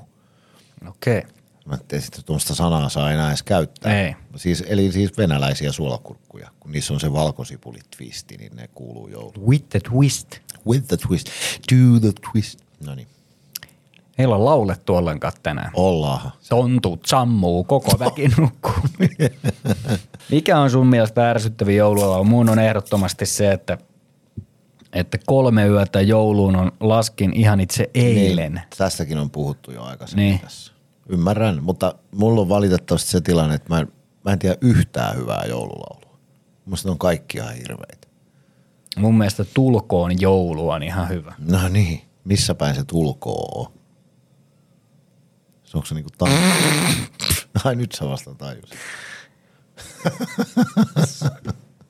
Hyvät naiset ja herrat. Hyvää joulua kaikille Sami kuuntelijoille. Hintsanen. Kiva, että olette olleet seurassamme ja toivottavasti jatketaan ensi vuonna tätä seurustelua. Hyvää joulua kaikille. Oikein mukavaa ja rauhallista joulua toivottaa Toke. Ei. Token teaser.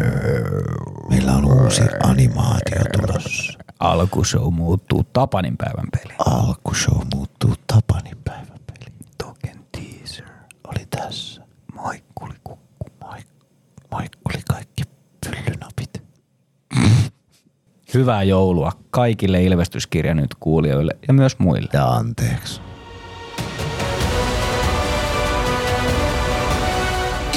Ilvestyskirja nyt.